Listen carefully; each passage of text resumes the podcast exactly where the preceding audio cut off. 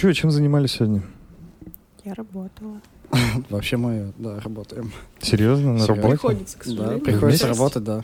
Вы вместе работаете? Нет, Не, по отдельности. Давай с Кати начнем. С чем ты занимаешься? Что за работа у тебя такая? А, Я сейчас работаю копирайтером в студии и на себя. Ну, как бы в двух студиях. Просто одна студия — это офис в Перми, а вторая студия где-то в Екатеринбурге Студия чего? Э, продвижение в соцсетях. Типа SMM, всякие Ну да, штуки. да, да, да, да. Мгм. А ты, Макс, чем занимаешься? А я работаю в компании, которая производит оборудование для безопасности. Пиздец. Никто бы не подумал, наверное. Да, Это да. моя самая любимая история, когда мы встречаемся где-нибудь с кем-то и такие, «М, Макс, а ты что, еще работаешь где-то, помимо того, что да, ты у диджей? всех э, мнение, что я только, ну, условно, пишу музон, играю музыку и больше ничем не занимаюсь. Я так и думал, да. Вот, это все так Но думаю. на самом деле нет, так как мы находимся в России, а именно в Перми, жить на- за счет музыки достаточно проблематично. Надо Это, в принципе, реально, да, но, так скажем, именно если брать в расчет, что ты только пишешь и играешь музон, и больше вообще ничего не делаешь, и там, условно, хочешь там покупать квартиру себе, там, э, путешествовать и все такое, то достаточно проблематично, особенно на начальном этапе, скорее всего. Надо еще сделать ремарку, что, наверное, важно подметить, какую музыку ты играешь. То есть, если ты будешь диджеем, который работает каждую пятницу-субботу э, в популярных клубах, А, ну, возможно, да, Попсу. эти- этих средств А будет сколько хватать. диджеям вообще платят за вечер в клубе, ну типа за сет? Тоже так. Да мне просто любопытно, они Смотря всегда же каким. по-разному, да? смотря какой ивент. Да. Ну типа, если мы говорим про Пермь, Если, мы Если- говорим прям про какие-то андеграундные движухи, да, то есть про жанры, которые там, так скажем, не популярны среди там 90% людей, там, да, так скажем. это что за жанр? Ну, допустим, какой-то хаос, который не играет на радио, да, то есть не коммерческая какая-то музыка, которая не представлена в, так скажем, популярных клубах, то там за ночь ты за сет максимум, ну, тысяч пять, наверное, в Перми ты можешь сделать. Тут Я еще думаю, важный момент. Это э, типа если в нескольких клубах играть Нет, за нет, ночь, в одном, или в одном, в одном, пришел, да. поиграл. не уйти бы в минус. Да, тут еще как бы стоит понимать, что ты тратишь деньги, так скажем, средства на добраться до заведения, да, это такси, то есть все еще живут в разных точках, тоже стоит это понимать, и покупку музыки.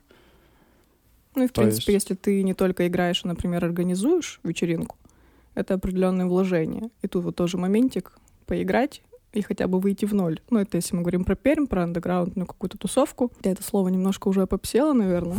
Андеграунд. Ну да, то есть как бы под это слово можно сейчас все что угодно трактовать. Ну, когда я говорю андеграунд, я имею в виду непопулярную музыку, которая играет, например, в Доме культуры. Я думал, там наоборот Ну, русская музыка. И имеется в такая, виду, нет? что да, в Доме культуры, так скажем, более, ну, коммерческий формат, а все, что как бы не играет там, условно, да, то есть в каких-то вечеринках, которые организуются промо-группами, это мы можем, так скажем, отнести к то, что можно назвать андеграундом, скорее всего. Вот. Ну, а диджеи, которые играют, наверное, в коммерческих заведениях, э, плюс они играют, допустим, там, не в одном заведении, а в нескольких за ночь, то в плюс-минус, если они делают каждую, там, пятницу-субботу, то, наверное, какую-то сумму там в районе 40 или 50 тысяч они могут зарабатывать, в принципе. Но месяц. это при Да. условии стабильности все равно. То есть если, ты, если там резидентство какое-то имеется, то, наверное, да. А так, не знаю. У нас есть такие чуваки вообще в Перми? Да, да, конечно. Ну, можно просто посмотреть лайнапы в аккаунте, в Инстаграме тусовочек, там, например, в библиотеке, в Румбаре, если он, он работает. Вот в Румбаре там тоже плюс-минус резиденты есть, где у нас еще Нейм, Совесть в лучшие времена. Ну, в смысле, когда там тусовки проводились активно.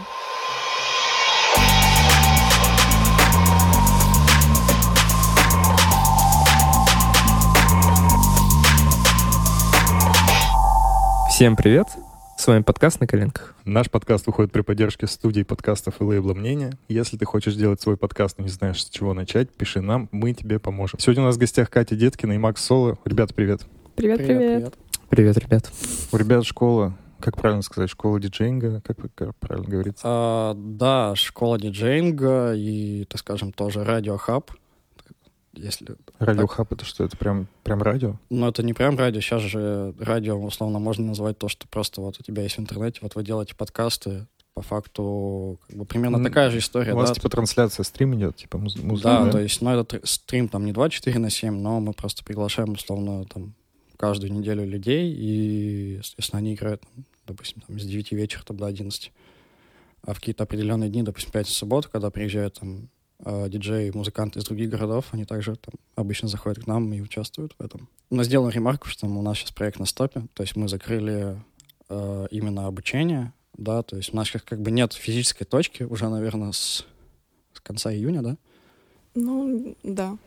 Вот, и мы, наверное, уже больше не школа диджеинга, и вряд ли уже, наверное, к этому вернемся. Ну, тоже никогда не говори никогда. Ну да, да. А что, отстойное дело какое-то? Типа Да нет, оно не, не отстойное дело, оно, в принципе, хорошее, просто, Да если кратко, Макс устал. да, то есть перегорел, так скажем, в этом плане, и как бы просто есть желание двигаться уже, ну, вкладывать, так скажем, в себя. Мгм. Просто видишь, возвращаясь к тому моменту, что там все думают, что условно я только играю в музон и там пишу, его больше ничего не делаю, когда есть у тебя там какая-то рутинная работа, да, там с 9 до 6, да, и там полчаса отдыха, а дальше ты ведешь там два занятия подряд по два часа индивидуально, то как бы это все равно откладывает свой след. И плюс тебе к этому еще нужно заниматься маркетингом, э, финансами, продумать какие-то концепции, связанные там с дизайном, приглашать, составлять расписание, отбирать себе музыку на сеты выходные, писать ее там, ну и так далее. То ты есть- при этом еще работаешь на и ты при этом еще работе. Мгм. работаешь, да. И как бы вот ты представляешь, какой у тебя рабочий день, что ты приходишь домой там в час ночи, примерно, каждый день. Ну, Просто, в течение возможно, пяти лет. эта схема была бы рабочая, если бы Макс был не один в плане учителя. Но мы думали, искали какого-нибудь кандидата, который мог бы, ну, либо наравне с Максом, либо просто как в плюс к нему а, тоже обучать. Но что-то как-то... Никто не нашелся? Не то, что не нашелся. Наверное, мы не просто не особо активно искали, Мы а все, что было на искали, плаву, да. мы не видели в них тот level, который нам бы хотелось бы, чтобы под этим брендом, да, э, выдавались как бы качество, точнее, э, занятия, качество ниже, чем я их, допустим, выдаю. То есть примерно на таком же уровне. То есть либо плюс, либо такое же, либо уже, конечно, хотелось выше. А вы Поэтому- сами программу составляли? Да, Обучение. она просто сама как-то накопилась за там несколько лет обучения, просто это все привелось в какой-то системизированный порядок, и условно есть какие-то определенные файлы там в digital, да, то есть что есть показать ученику, пришедшему, и плюс в голове. То есть это постоянно, на постоянной основе, когда ты преподаешь, у тебя уже система в голове сама образовывается, тебе не нужно куда-то заглядывать. То есть из тебя льется это просто потоком. Это было как курс или как э, прям постоянное обучение? А, это курс, можно было индивидуально прийти, то есть кто-то обращался, условно, у него там не хватает каких-то знаний, связанных там с конкретно какой-то тематикой в диджеинге, да, то есть, условно, там эффекты показать. И тогда человеку там достаточно одного занятия на два часа. А также полноценный курс, да, это было там 8 занятий по 2 часа индивидуально. То есть мы были изначально против вообще набирания каких-либо групп, то есть э, где там учатся по 5, по 4 диджея сразу. Так и- были, и у них два были ч- и сейчас против, по сути. Ну да, и сейчас против, и это все умещается в два часа. Почему? Просто это исходя из опыта. То есть мы сами диджеи, я сам прекрасно понимаю, что когда групповое занятие идет, а, для тебя, для как для диджея, важна практика. Ну и сам представь, что у тебя на занятии 5 человек, и все должны поиграть. Да, то есть э, это как бы явно не по 15 минут должно происходить. А люди слишком разные. У всех слишком разный темп восприятия информации и уровень подготовки. То есть кто-то может не закончить музыкальную школу, но быть очень э, смышленым и как-то очень э, лихо схватывать материал. А кто-то может прийти с музыкальным бэкграундом и очень сильно тупить. Ну, мне кажется, это надо давать на откуп э, самим ученикам, чтобы, ну, они решали. Ну, это же как вот я сейчас на английский хожу. Я, в принципе, люблю индивидуальные занятия, потому что, ну, мне кажется, я так больше усвою, быстрее усвою и так далее. Просто людей же еще не любишь. Ну, блядь. С кем-то сидеть рядом, блядь, учиться, Это да. делить учителя. Я просто к тому, что есть же и группы также у них, и там тоже люди. Ну, Тут опять вопрос встает о выходе, о том, что получит человек на выходе. Все равно понимаем, что Ну, я при просто- индивидуальном занятии получится лучший результат. Да, приоткрою, наверное, может, тайну для многих, кто там желает заняться диджеингом и обучаться в группах. Просто группа — это, как правило, быстрый способ для проекта именно школы заработать деньги. Да. Вот и все. То есть, по факту, если ты хочешь получить как бы качественные знания, да, и, и, ну, на самом деле еще и зависит от тебя тоже, как ты их воспринимаешь. То есть тут дело не только в том, что кто тебя обучает, там, может тебя обучать, условно, там, не знаю, магистр э, музыкальных наук, но если ты как бы несерьезно к этому подходишь, то какие бы там индивидуальные занятия не были, то это не поможет. Понятно, почему тогда меня заставляют в группу идти все так рьяно. Меня реально... Не, ну, по сути, ты же-. Но это проще, у тебя поток. То есть ты, представь, у тебя на занятии там у тебя занятие 2 часа, у тебя 5 человек, и, соответственно, каждый 5 человек, э, ну, то есть эти 5 человек приносят тебе как бы сумму больше, чем один человек за эти 2 часа, в основном, вот и все. Хотя, по сути, ты платить будешь меньше. Да. Ну, Ну, не Возможно, намного. мен- да, Да. ты будешь в любом случае меньше платить. Там чуть-чуть совсем. То есть выхлоп э, в данном случае ниже. Я сейчас сижу такая и думаю, какая была бы хорошая реклама курсом по диджеингу в пункт.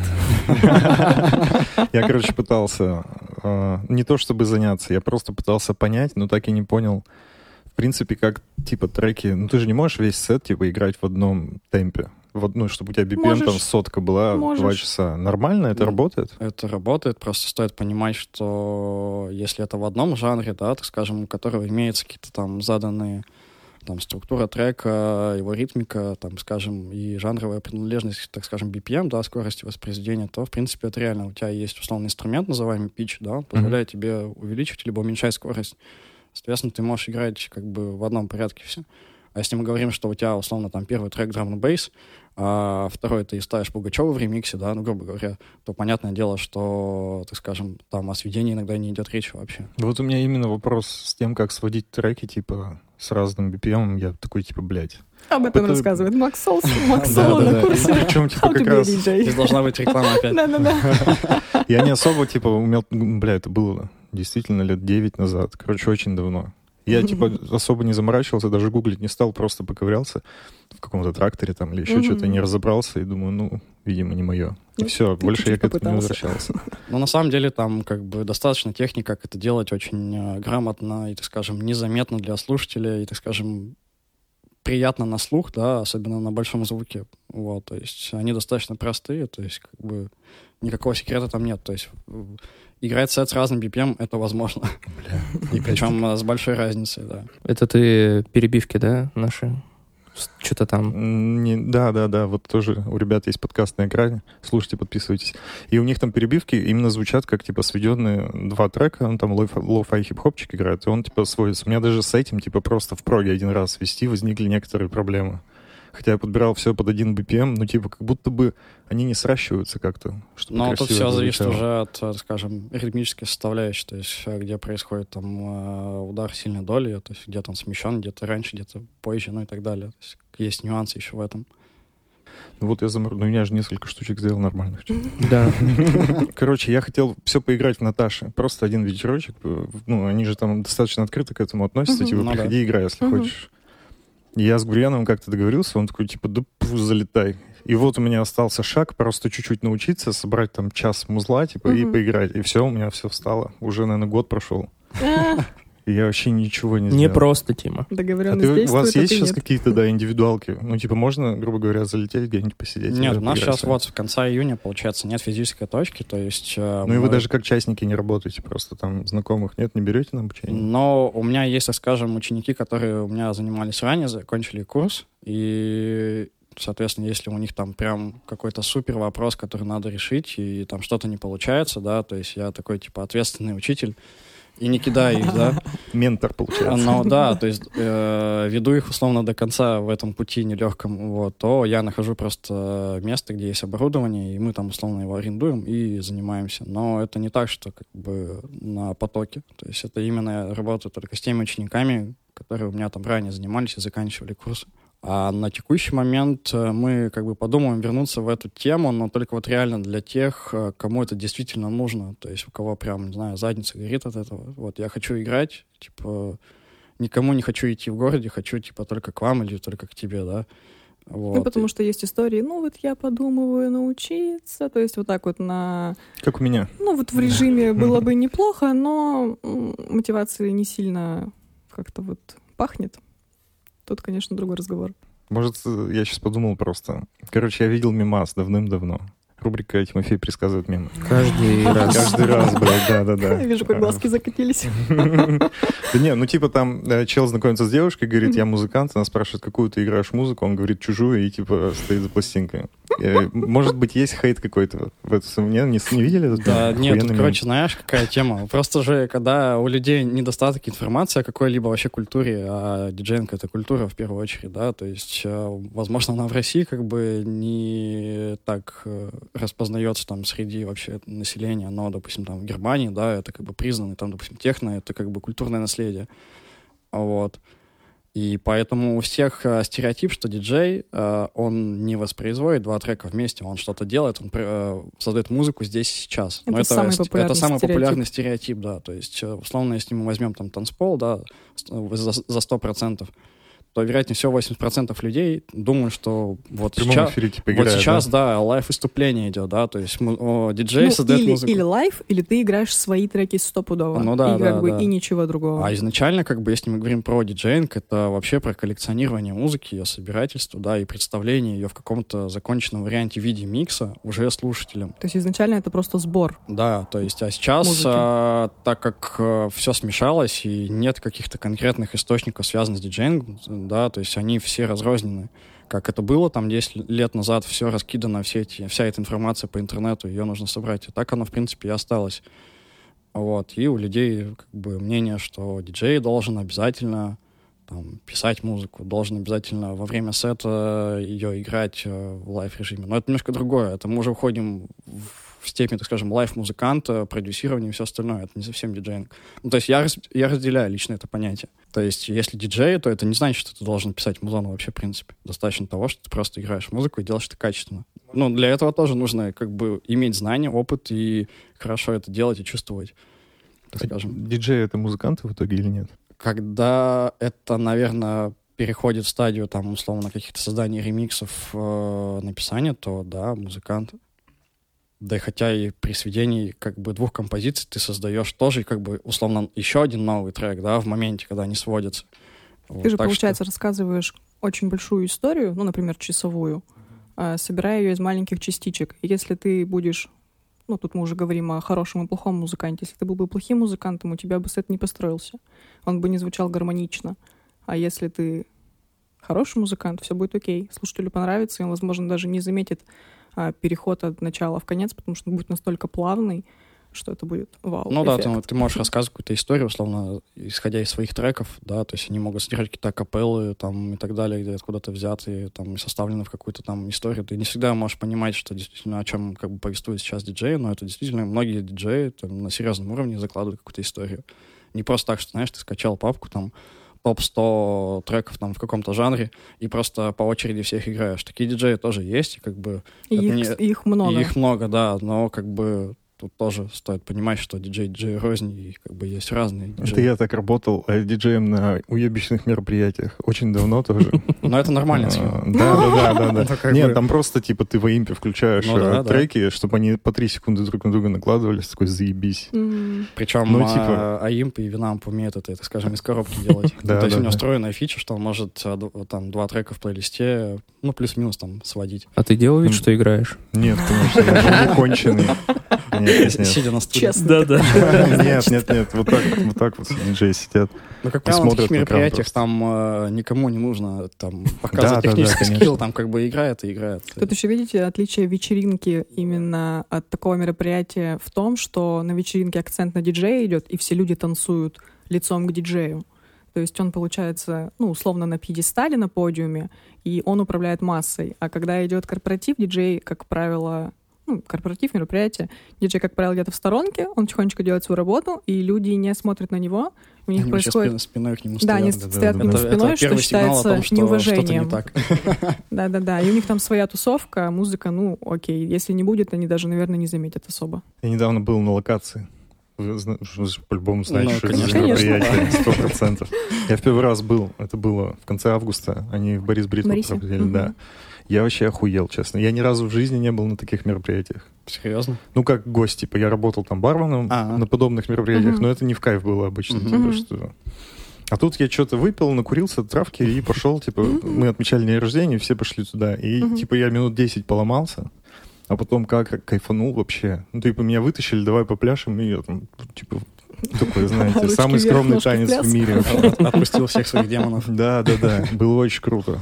Там какие-то классные чуваки Ну да, они привозили ребят из Кирова. насколько Да, да, да. Вот это моя первая была вечеринка. Ну, лучше Совсем вот поздно, чем никогда. Ну да. Поздравляю тебя. А Саня, ты- вчера мне, кстати, называл каких-то диджеев, которых ты слушаешь, да? Так-так-так. Ну, да, да, я раньше трансом увлекался. Классно. Вот, и там Транс — это Тиеста. мужчины, которые стали женщинами. Да, Тима. Зашли в Просто вставь сюда эту хуйню. Да, хорошо, договорились. Тиеста, Армин Ван Бюрен, Above and Beyond, вот да, это вот все все. знакомые имена. Они же, причем я как лайфсеты их слушал, и они же там выкрикивают какие-то вещи. Это Ну, разве не концерт? Ну, в смысле, это не уже разве вот э, что-то большее, чем просто сведение? Ну вот, исходя из имен, которые ты назвал, э, они, как правило, играют диджей-сет, это просто сводят там свои чужие треки, там треки с их лейблов, э, друзей, музыкантов и так далее. То есть, ну, я не помню, чтобы Армин... Возможно, я как бы просто не обращал на это внимания, но я не помню, чтобы он играл прям live-сет, чтобы там прям контроллер какой-то, драм-машина там, ну, то есть все составляющие, так скажем, этого процесса. Поэтому все, что я видел, ну, это, то есть, либо там сет с винила, да, то есть, как эти ребята там с 90-х годов играют, даже раньше. Вот, э, ну, либо там с цифры, да, с флешки, там, с дисков. Ну, я-то слушал, понимаешь, я, я глазами не видел, чем они занимаются. Ну, скорее всего, это был сет отыгранный там с цифровых накопителей, просто сведенные треки. То есть, э, точно не лайфсет. А так мне нравится у этого Артем Дмитриев-то. Да он просто подборочку делает же, да? Ну, он же там прям у него, Не если... знаете, не знаете, кто такой Артем Дмитриев?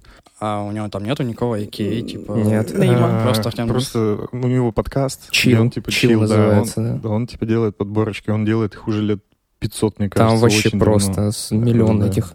И вот у него э, зачастую есть такие, как сказать, тематические подборки, где он а, вставляет между треками еще свои какие-то повествования про а, медитацию, там, например, и там вот прям погружаешься. ну, там прям такие треки спокойные, ну, чил. Вот. Ну, с- Мгм. название говорит само за себя, да? Да, потом что-то про медитацию скажет. У него еще такой баритонный голос. А- Охуенно. Вот. Ну, кстати, да, вот э, если затрагивать тему подкастов, э, то интересно, когда условно идет какой-то сет, и там диджей и продюсер, который его условно ведет, да, там играет, еще дополнительную какую-то информацию подает, то есть намного информативнее, то есть если ты как бы хочешь прям погрузиться, откуда этот трек, там, кем он там издан и все такое, добавляет как бы Вот это как бонус. раз ты же делал такие ну да, трансляции то есть, э, понятное дело, что обычно там в основном ты играешь просто сет, там никаких вставок не делаешь, и тем более в live, так скажем, ну, то есть в заведении где-то. А именно история связана там с live-трансляцией там на видео, аудио, да, то есть мне было интересно также вот на микрофон объяснять, что типа там вот этот трек там с такого-то лейбла, там от такого-то продюсера, с такого-то там города, такой-то страны, и там Короче, э, вести какую-то историю, что как бы дополнительно тебя еще и прокачивает. То есть ты прям заинтересован в этой музыке. А вы не думали также замутить подкаст какой-нибудь? А мы Какую-нибудь тематическую интересную штуку? именно, ты имеешь в виду голосом? Ну, и голос, плюс треки, ну, что-нибудь такое. Не Ну, просто. прям в этом ключе, я думаю, не думали. Мы даже не думали, да. То есть, видишь, у нас как бы проект э, A-пункт, A-пункт, как, как, кому как угодно, на самом деле, можно называть. Э, пер- изначальная задача, да, э, это именно показать локальную сцену. То есть э, диджеев местных, там, музыкантов, продюсеров и все остальное. Вот. И, как правило, это все просто законченные, там, скажем, сеты, да, на видео. Изначально это было просто в аудиоформате, мы просто решили попробовать, почему бы и нет. Записывали только себя, сами играли. Вот, а потом подумали, почему бы как бы и не показывать там остальных ребят у нас в регионе, потому что у нас не было до этого вообще такого проекта, насколько я помню. А потом подключили к этому еще и видео. Вот. И... Но ты подал хорошую идею сейчас, я ее запомню. Да, конечно. Это тоже, ну, классная тема. Да, Это можно даже локально делать с местными чуваками. Но. Просто. Ну сеты да, по да. часу, там, с перебивками на просто что-нибудь рассказать. Также про те треки, которые играют. Это очень классно уже будет. Вот, и эта история, она просто сама из себя как-то вытекала с последующими, как бы с последствиями, то есть играли сначала локальные ребята, потом, условно, там каждую пятницу, субботу, возможно, привозили какого-нибудь диджея, музыканта, он тоже приходил к нам, выступал, то есть мы там собирали каких-то там людей, которые либо организовывали этот, этот ивент, да, и как бы плюс-минус все тусовались, и это было все в прямом эфире. Ну, Круто. то есть то, что это происходит, условно, всем Boiler Room, да, то есть э, кто знает, что это за проект, который там появился в Лондоне, да, тоже ну, там в небольшой комнате на два человека, и сейчас он вырос там до, там, условно, там, 5 миллионов э, подписчиков в Ютубе, по-моему, если я не ошибаюсь, вот, то он перерос в такой большой объект, э, так скажем, проект. Вот, ну, плюс-минус что-то такое похожее было, ну, просто в масштабах не таких больших. У меня еще вопрос такой в плане лицензирования. Типа, Ну. насколько легально играть такую музыку? Да, вот просто этот Артем Дмитриев, он явно пихает э, в свои вот эти вот подборки, треки. Ну, он может даже Ивана Дорна взять, и вот как вот это вот А, работает это вообще. не монетизируется же никак. То есть, э, если ты заливаешь это, допустим, там в Spotify, да, но это же просто как аудиофайл, ты не можешь его купить, там, скачать по факту, ну, то есть средствами Spotify. Вот, и это, по сути, микс. Не, ну дело в том, то есть что это он, не один трек. он в рамках своего подкаста еще рекламу продает. Но Короче, об этом- я могу объяснить, как это работает. Но я знаю, допустим, если ты берешь какую-то группу и играешь в нее каверы, то ты договариваешься с РАО, это российское авторское общество, Да, да. по-моему, да? да. И они берут там что-то типа 5% от всех твоих заработанных денег и типа дают тебе там что-то типа лицензию, разрешение на то, чтобы ты играл. Мгм. То есть, по идее, это так делается. Ну, я не знаю, типа, как это делается в подкастах, потому что там не сильно Да там еще следят симпухи. вообще всем похуй. Подкасты же конечно. Нет, совсем тут такая про- новая, свежая тема еще. Ну да, да, да. Её не успели со всех сторон еще посмотреть. Наверное, да. Ну, Apple просто, по идее, при загрузке он должен... Это как YouTube, типа, говорит, чел, у тебя Да. здесь нарушение авторских прав. Потому что на YouTube же тоже Но нельзя просто YouTube, да, потому что YouTube а, может монетизировать это. Он тебе может как бы встраивать в это рекламу, и ты по факту можешь как бы с этого видео или подкаста, да, получать деньги какие-то, ну, минимальные, но какие-то деньги можешь получать, да, в зависимости от количества твоей аудитории. А если мы говорим там про Apple подкаст, там а, Spotify, SoundCloud и MixCloud, то ты просто заливаешь аудиофайл цельный, то есть это не трек, это как бы э, условно какой-то записанный микс, он измененный, то есть и это вообще в принципе никак не юридически не регулируется. То есть он существует на этой площадке, и эта уже площадка как бы просто выступает проводником. Все, то есть тут даже для диджея, там, продюсера, создателя подкаста не нужно думать о каких-то там правах. Другой момент, что если там музыка там воспроизводится где-то публично, да, то есть э, где там э, 2, 3, 4 человека заведений, тогда да, то есть это уже публичное Ну, прослушивание. там как раз уже Тарао вступает в да, силу. да, да. А если ты лично слушаешь подкаст, то ты же сам как бы дома слушаешь, как бы, никак, не, никак ты не будешь это регулировать абсолютно. Ну, мы как-то на даче вчетвером включали этот подкаст. Слушай, Криминал. всё, Пизда ему, Да. бля. Они Вызываем вас вычислили по IP и приехали. Забрали вас колонку. Как вы вообще А. начали вот этим заниматься на самом-то деле? Ты, ты начнешь? Э, У тебя, я- наверное, покороче будет. Да, Просто если я сейчас начну, это... Ну, ты тоже давай покороче, чтобы люди не устали. Ничего страшного. Рассказывайте, сколько хотите. Я познакомилась с Максом. Он уже на тот момент играл в кастом-хаусе на трэп-вечеринках. Когда это было-то? Э, вообще 14 стиль. год. 14 год. Да, лето 14 Нас познакомила подруга, он был диджеем, играл на сцене. Я смотрела на него. Ну, Чисто звезда. Ну да. Ну и все, я как-то очень стала часто бывать вместе с ним на его сетах. Они тогда играли втроем. У них был проект Talks Gang. Он, Макс, Тони и Богдан. Они частенько играли в том же самом кастами, и трэп, и хаус. Ну и я слишком много времени проводила на вечеринках. Ну, Вот прям... Тебе такая музыка нравилась, получается? Я не скажу, что я до этого слушала такое, но я всегда верю и говорю всем, что у меня всегда был хороший музыкальный вкус. Макс сейчас сидит, смеется в сторонке, но... Э, И спустя какое-то время, когда уже был пункт, на третьем этаже в Доме культуры, по-моему, появилась вторая по счету, да, наверное, стойка с оборудованием. Он как-то мне в один из дней предложил, э, так а я, может, тебя научу играть-то? А мне почему-то до этого никогда не приходила в голову эта мысль. Я просто очень часто тусила на всех тусовках, на всех вечеринках, э, всегда стояла рядом с диджеями, смотрела, что они там делают. Для меня вообще какая-то особая магия смотреть на руки диджеев, смотреть вообще, как они работают с публикой, с аппаратурой, э, что у них в это время в руке, бокал, сигарета, не дай бог, ненавижу запах сигарет во время сетов. Э, И я сказала, ну давай, ты точно этого хочешь? Он такой, ну давай. И все, он меня научил потихонечку. Это, наверное, было году в шестнадцатом, да, в начале. Ну и первый сет я отыграла в студии. Ребята э, делали вечеринку, посвященную 8 марта, и пригласили девочек-диджеев. Вот это был мой первый публичный сет. Меня перетрясло как... Как? Как? Как А сильно? как? сколько он длился? А, я должна была играть час, но я, по-моему, в итоге играла час 20 или полтора даже, наверное. Короче, я точно помню, что я играла больше, чем должна была. До этого, конечно, я все мозги Максу выила, потому что очень переживала. Плюс я пришла на тусовку, а там стояло не то оборудование, к которому я готовилась. Тоже такой микро-макро-стресс. А вот. что это? Как это влияет? Я думал, они в целом плюс-минус же все одинаковые, нет? Ручки ну, там... нет, нет. Ну, условно, ты играешь на одной гитаре 20 лет, тебе как бы дают какую-то другую... Ну, тебе надо там настроить, привыкнуть. Ну, плюс-минус какие-то такие ощущения, да, наверное, если Не, ну там, я, там, я, там, там были очень серьезные изменения. Должна была играть с тайм-кодов, а там стоял контроль, да, ну, то пионер есть, в итоге. Э, есть возможность играть, так скажем, с винила, есть возможность играть с цифры, и механика разная. Во-первых, работа и рук отличается, ну и, соответственно, вообще понимание, как ну, то есть звук работает, да. Надо делать скидку, это был мой первый выход. А ну, да, привет да. всем, да. Вот, ну все прошло в итоге хорошо, и вот так как-то потихонечку стала играть, играть, играть, и, наверное, более-менее активно заиграла в девятнадцатом году, что мы с тобой смотрели. Ну да. Так, ну, где-то с девятнадцатого года я прям более-менее активно стала играть, насколько это можно в Перми.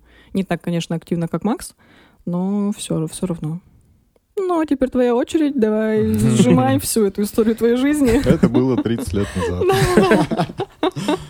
Да не, побольше. В общем, а, я сейчас, наверное, точно не вспомнил, откуда мне вообще взбрела в голову идея, что я должен стать диджеем. Ну как это? Ты мне вчера рассказывал, что у тебя э, ник почты ну, в четвертом э, классе да. был какой? Не четвертом, я не был в четвертом. Ой, ну какой там класс? Шестой, да? В пятом. Ну, в пятом, простите. Какой, какой ник был? Какая почта была? Диджей какой-нибудь. Ну, короче, у нас был э, урок информатики, то есть, и там одно из заданий первых было, типа, сделать там почту свою.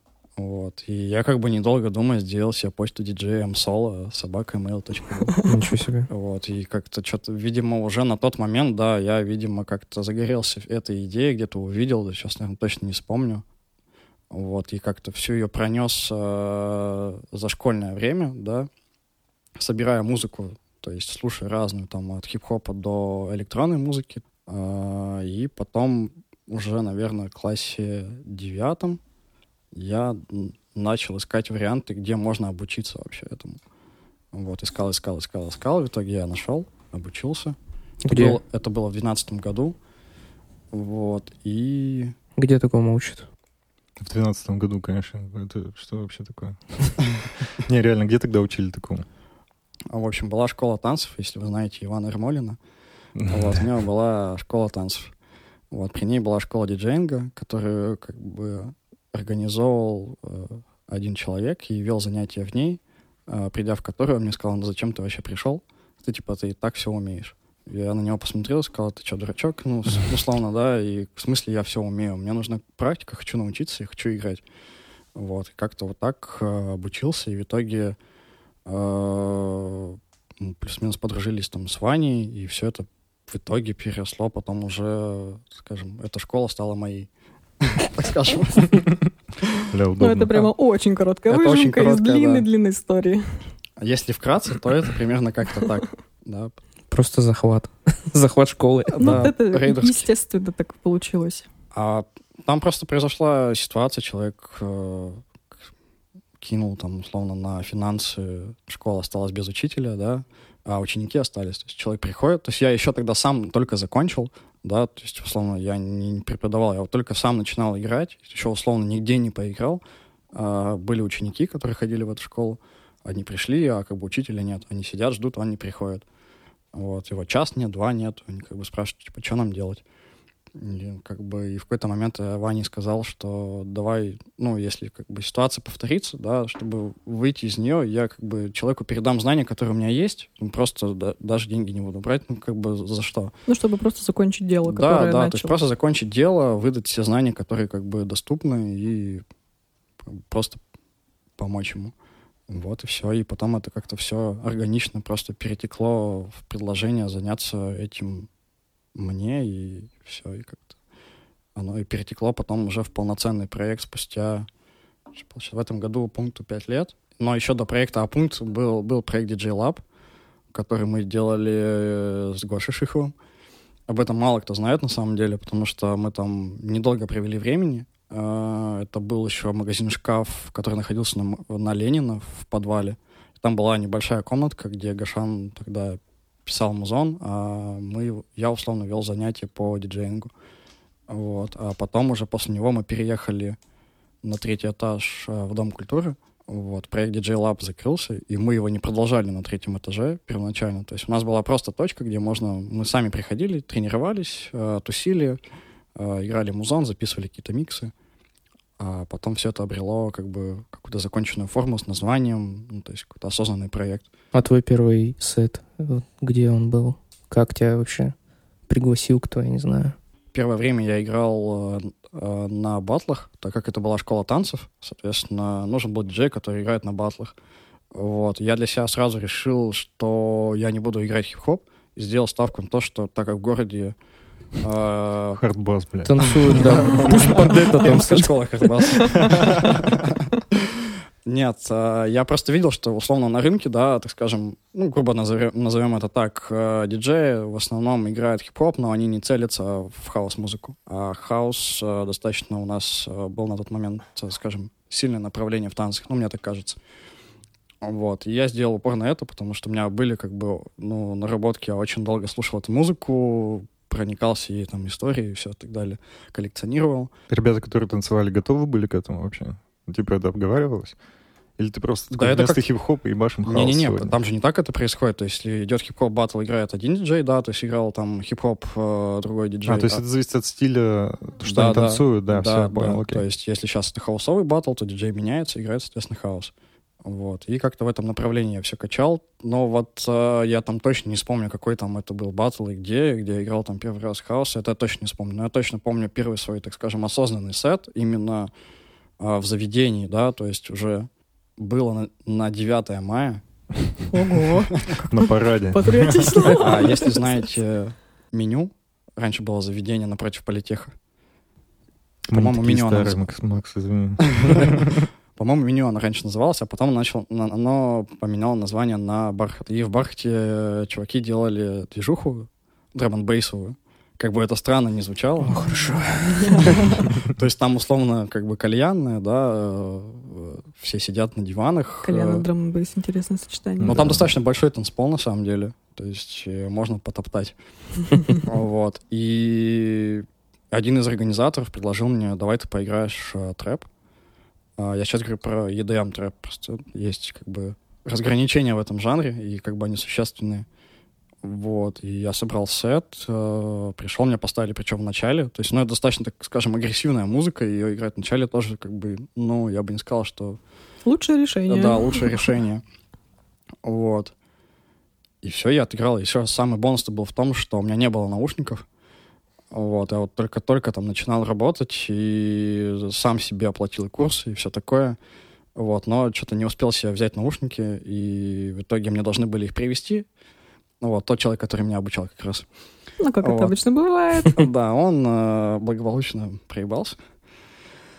Вот, и привез их мне на последние 10 минут.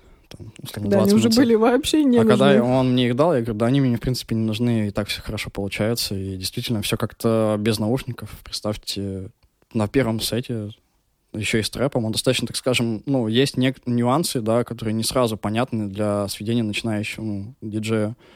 Вот, и вот как-то так.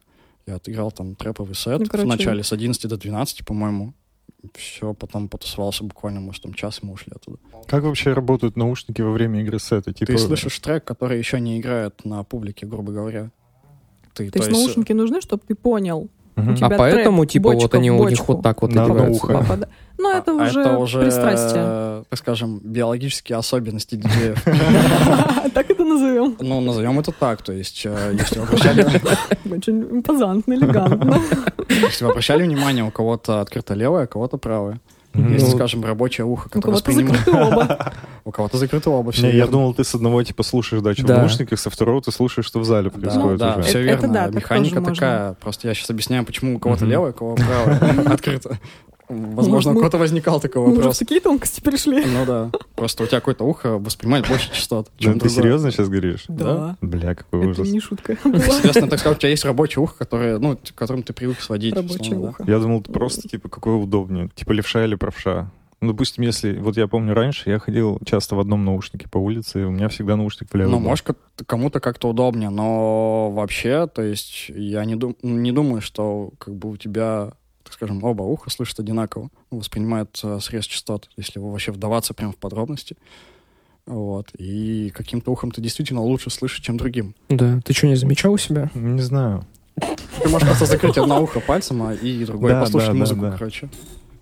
А, у меня главный вопрос. Опа, Почему главный. вы не бросите всю работу и не займетесь этим прям плотничком как основным делом? Вы же так много лет этим занимаетесь оба. Та-та-та-та. В чем проблема? Главное. Да. В усталости. Ну, типа, я думаю, если исключить там восьмичасовую рабочий график там 5 через 2, Да это не проблема, это, Это не просто... проблема, да. Если так сделать, то придется плохо жить. Особенно первое время. Ну да. ну да.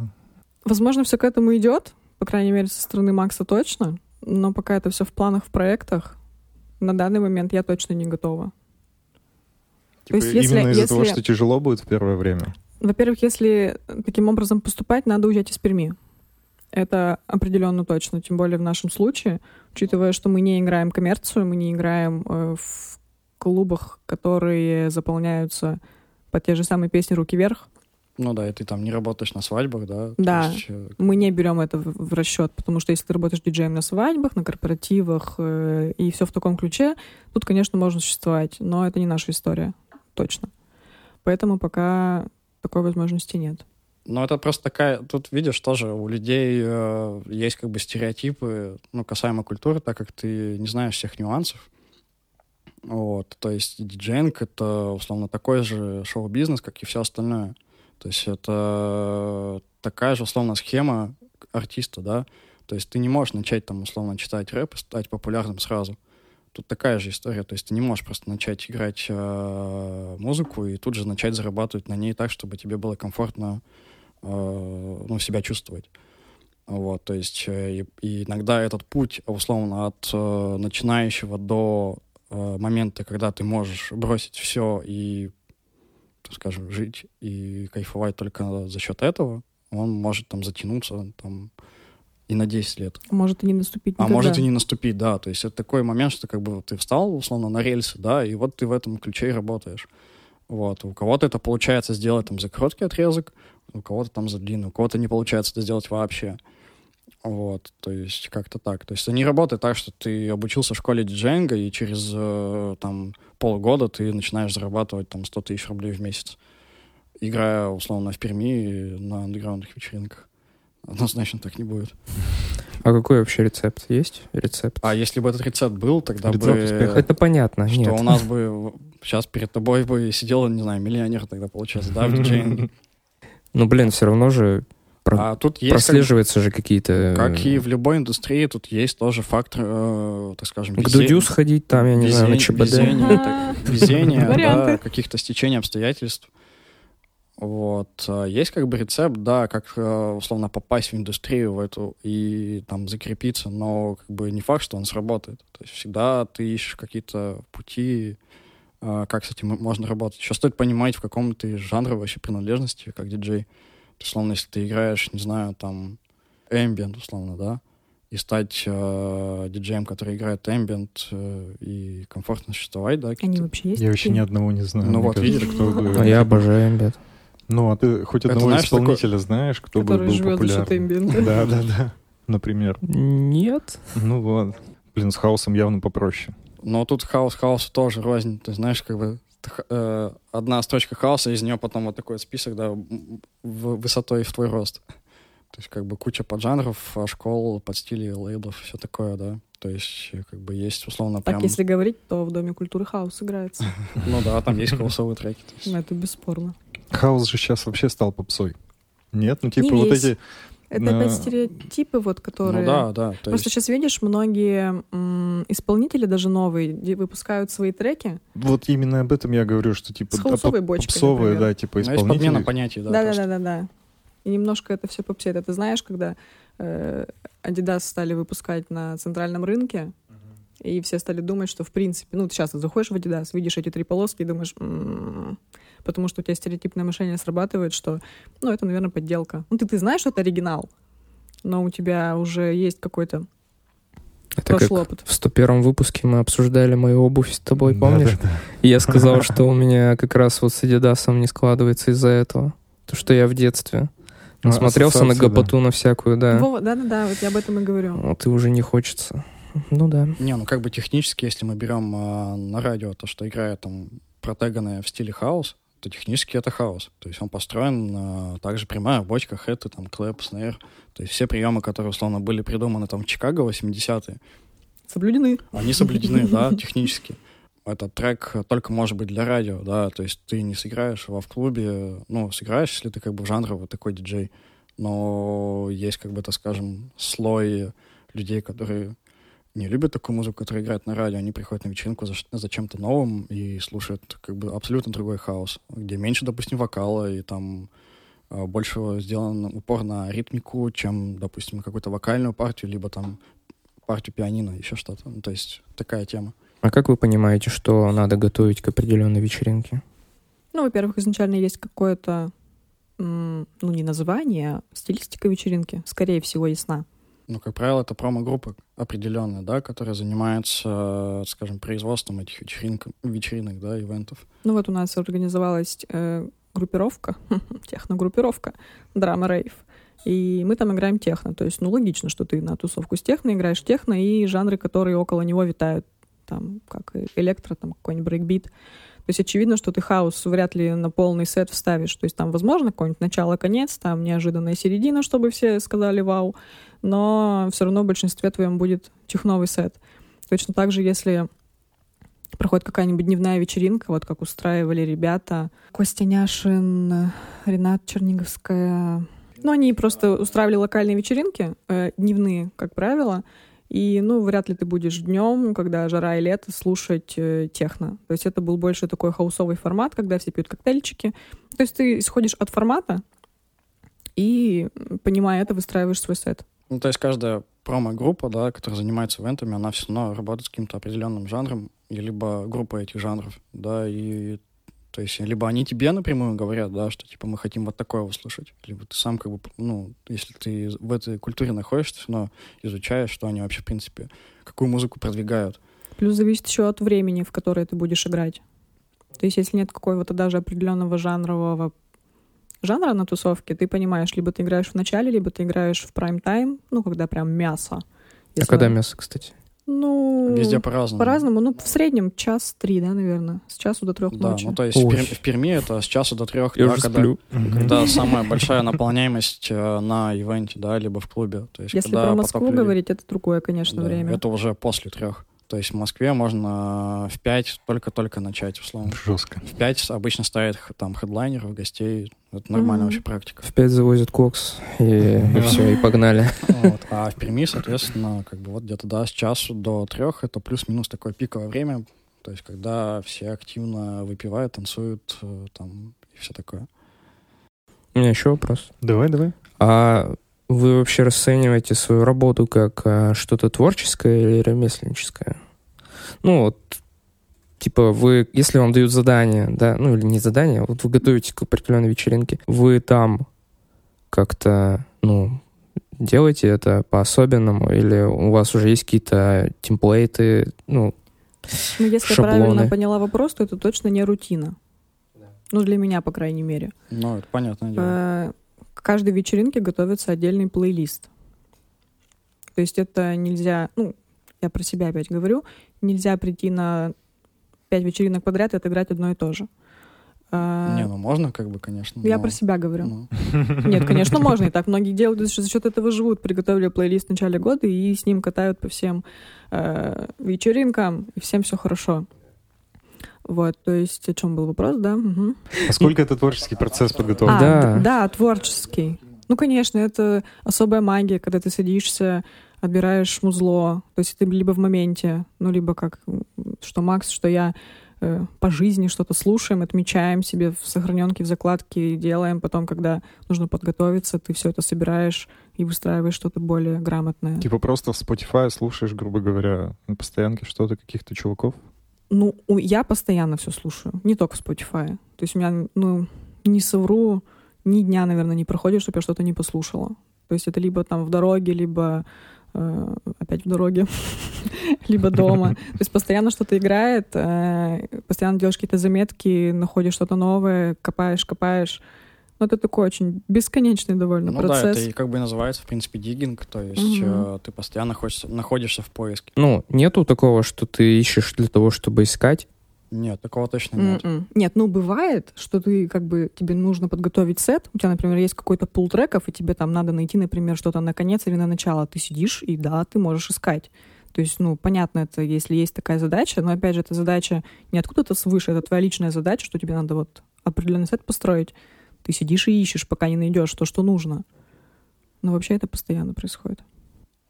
С Это горящими глазами, да, вы Но это все еще делаете? это, да, творческий процесс. Но вот если брать э, там прям начальный этап, когда я начал заниматься диджеингом, я прям каждый день, каждый день, э, минимум два часа слушал музыку разную. То есть не один и тот же трек, а просто вот ты слушаешь один, там, условно, 30 секунд, следующий. Макс, ты вообще бешеный в этом плане. Ну да, то есть я в этом плане как бы очень, ну, задрот это А как ты раньше находил новые треки? Если, ну, не было вот этих подборок, знаешь. А, так тут вся суть в том, что тебе не нужны никакие подборки. То есть э, есть куча магазинов, ресурсов для диджеев. Ну, не то, что диджеев, да. То есть это как бы они называются для диджеев. Они доступны всем.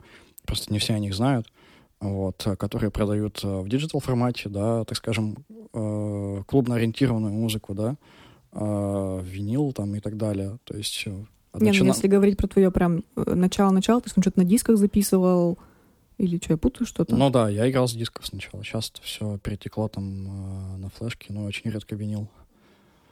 Вот, то есть э, это начиная от паблика ВКонтакте, да, то есть у тебя есть там пул какой-то, да, где группы ведут там разные люди, у них есть свой какой-то взгляд на жанр, да, они выкладывают какие-то релизы, которым там понравились, ты как бы М, можешь их точно, там да. выцеплять, да, то есть у тебя их там много, да, и они плюс-минус в, том, в той стилистике и тематике, которая тебе нравится, ты как бы вкусы совпадают, да, скажем, к музыке, то год, но и это только минимальная часть.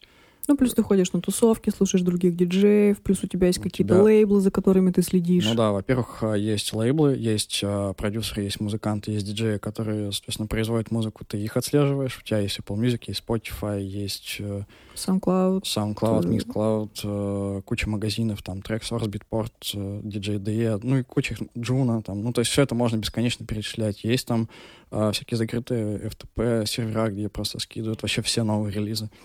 Ну, то есть ты просто сидишь, копаешь, отслушиваешь, ну и так далее. Плюс некоторые диджеи скидывают тебе анрелизы, то есть треки, которые они написали, но они еще нигде не выпущены. У Максима поток таких анрелизов бывает. Но это, Великий. быва- э, это бывает э, только у тех, кто достаточно давно в Ну теме. да-да-да. То есть, если ты как бы только начал, и никто не знает, что ты играешь в музон, вряд ли тебе кто-то такой напишет, на, послушай, типа, Но это я уже говорю трек». больше про комьюнити, которые Ну вокруг да, тебя ор- образу- образуются со временем. Тут как бы самое это главное это коммуникация, да, то есть сейчас э, как бы это, наверное, плохо не звучало для культуры, да, то есть диджейнг превратился условно в коммуникацию, то есть чем ты больше условно общаешься, тусуешься, продвигаешь сам свою музыку, тем ты как бы... Но это во многих же сферах так, не только в диджеинге. ну да, да. В принципе, есть- надо общаться, уметь. Не, я просто веду к тому, что раньше диджейнг это что? То есть сейчас, если ты обратишь внимание, диджеи играют по часу, их очень много. То есть вход в культуру, планка вот эта входа, она очень снизилась. То есть тебе достаточно реально скачать треки из ВКонтакте, да, э, купить себе контроллер за 20 тысяч рублей, и все, и ты диджей. Посмотрел 5 уроков на Ютубе, и ты можешь дома маломальски сидеть, э, как бы учиться, да, и заниматься. То есть этого достаточно для Это, того, не- это плохо, по-твоему? это, это не снижает качество. это неплохо. Это как бы просто, да, снижает качество. Так, и может просто- быть, как раз вот вы, как крутые чуваки, на их фоне будете лучше выглядеть в целом? Нет? Разве не так это А, работает? видишь, это все правильно, но, Но не все это понимают просто. во-первых, не все понимают, и общее мышление о диджеях, вот эти стереотипы, они только увеличиваются, увеличиваются. Если я скажу сейчас бабушке, что я диджей, ну, вы понимаете, скорее всего, какая будет реакция. Так это же как с фотографами. Да-да-да. Ну, плюс-минус, да. Ну да, это, это какая-то больная тема, я так Это. Тимина. Не не любит свадебных фотографов. Свадебных ненавижу. Но если мы вернемся вот как раз, когда диджеинг, э, так скажем, был не такой популярной, так скажем, да, культурой, да, то есть, да, понятное дело, были рейвы, вечеринки и все такое, но диджей — это, условно, тот человек, который там за доллары купил пластинки, куда-то поехал, где они продаются, там, не через дорогу у тебя магазин, да, то есть digital формата еще не было. Тебе нужно купить пластинки, найти где-то вертаки, научиться играть. Ты пришел, и ты единственный, у кого есть эти пластинки, там, в радиусе, там, полторы тысячи километров. Да, ты понимаешь, что, как бы, люди приходят именно на музыку. И никто не зашазамит трек, Ну, чтобы потом дома слушать и больше на твой сайт не прийти. То есть э, вход в культуру был намного сложнее. Сейчас с этим намного проще, и, то есть... э, Ну, это и хорошо, это и плохо, как Ну и да, везде, есть- наверное. Тут нет какого-то определенного мнения. Да, хорошо, что э, это доступно, ну, плюс-минус большинству, но опять же, надо понимать, что ты, если в это ныряешь, надо как-то, ну, за качество, что ли, биться. Но это немножко как бы разрушает, э, так скажем, э, индустрию там и сцену, и локальную, и, так скажем, вообще в целом там по миру, по там, России. То есть, да, так как появляется так куча, скажем, как бы это грубо не звучало, цифрового шума. Люди, которые там пытаются зайти в индустрию, но они не до конца понимают, зачем они это хотят делать. Да, и это, во-первых, ломает э, образ у там арт-директоров и промоутеров, да, и у людей. То есть в плане того, что, ну, сейчас к чему это все пришло? У нас э, эра Инстаграма, ТикТока и все такое. То есть, условно, у тебя там 100 тысяч подписчиков в Инстаграме, и ты, и ты выкладываешь пост «Я диджей», тебе напишет арт-директор, он тебя позовет только потому, что у тебя там 100к подписчиков, ты явно привезешь каких-то людей, да, это скажется на его выручке и все такое. Вот, и, а по факту, как бы, ну, он не диджей, то есть он просто, как бы, пришел по ли- Это лицом вот эти поторговать. куча-куча блогеров, которые типа Да, играют да. с этой в заведениях, да. Вот. И они э, снижают планку. То есть человек, который его позвал, он думает, ага, она пришла, вот, допустим, там какой-то блогер, либо блогер э, в мужском, там, женском, неважно, обличии. Ему не нужно платить. Он еще может сам сказать, давай, типа, я у вас поиграю, да, в каком-то заведении хорошем. Он думает, да зачем мне, типа, звать каких-то диджеев, там, с какими-то пластинками, они просят, там, за сет, условно, какую-то энную сумму, Им там еще оборудование им еще надо что-то ставить, э, там, кому-то наливать, там, кого-то отвезти, привезти. Короче, куча факторов, да. Хотя у меня вот есть 10 блогеров, я их каждую неделю сейчас буду ставить, и народ будет приходить. Зачем мне заморачиваться? Ну вот как-то так. Вот, и это снижает, соответственно, как бы, скажем, качество э, самой культуры и ну, все сопутствующие факторы. То есть у тебя представление у людей, оно меняется. То есть они дум- все думают, что если это все умеют, да, то есть, если, условно, там, кальянщик стал диджеем, да, условно, и как бы сейчас играет музон, то все это могут. И это значит, это просто. Значит, за это не нужно платить, значит, э, вход должен быть бесплатным, ну и так далее. Все это как бы одно из другого вытекает. Есть, может, какой-то чел, который вот из Перми, и он супер талантливый, выстроил, уехал туда же. А, в вы Москву, собираетесь, да, говоря. вообще? И вот это еще вдогонку. Да, да, да. Есть ли кто-то, у кого получилось? Кто смог? И план- да, кто смог, типа. Диджей Смэш. Он местный разве? Да, Да. да, пермский. Жестко. Ну, не могла не знать звезд пермских. Диджей Смэш. Сейчас я загуглю. Как он выглядит. Реально пермский чел? Ничего себе. А это ему ебало разбили. Да. в ДК. Вот чем как он мы знаем о знаменит. людях, да? Вот чем он Не знаменит, по да. их искусству. Ну, ты же знаешь, наверное, слышал «Моя Москва» трек. Вряд ли. Новая Москва. Нет, не ври, ты Ну, знаешь, Вот этот. Я бы Блядь. спела, но не буду. Сейчас, секунду. Ты можешь не петь, а просто слова говорить. Я люблю тебя, Москва. А вы сами делаете музыку? Ну вот, э, Я нет, ремиксы? я не пишу. Но у меня это все вот в стадии стола, условно. Почему? У него много наработок, Да. незаконченных А кусков. почему? Почему? Да потому что занимались э, проектом, да, и пункт, э, условно, то есть, у тебя есть основная работа, у тебя просто не остается времени физически для того, чтобы сидеть и писать, да, то есть это не такой процесс, э, так скажем, что ты сидишь просто там на потоке пишешь. Когда, ну, то есть у тебя нет отвлекающих факторов, да, то есть нет там каких-то проектов, ты, у тебя там ну, есть свободное время, когда ты можешь сесть и просто начать это делать, тогда это отлично. А когда у тебя еще там основная работа и куча проектов, вот, и ты еще играешь по выходным, все это складывается то, что у тебя просто, ну, тайм-менеджмент, как в него не влазит э, вообще продюсирование, написание. Ты когда перечислял все, чем занимаешься, я охуел, если честно. Я сам... А еще есть я- я вообще-то у него, да? Я сам э, иногда тоже задумываюсь, думаю, блин, а когда это вообще, типа, успевалось-то все? А ремиксы делать? Но это примерно то же самое, да, то есть тебе тоже нужно потратить время. То есть, понятное дело, что когда ты там это делаешь на потоке, то ты тратишь на ремикс там меньше времени. Вот, но чтобы этот поток появился, тоже, ну, все упирается в условно время. Ну, как бы есть еще момент, конечно, лени, да, как бы от него не стоит отходить, но до недавнего времени это все упиралось именно во временной промежуток.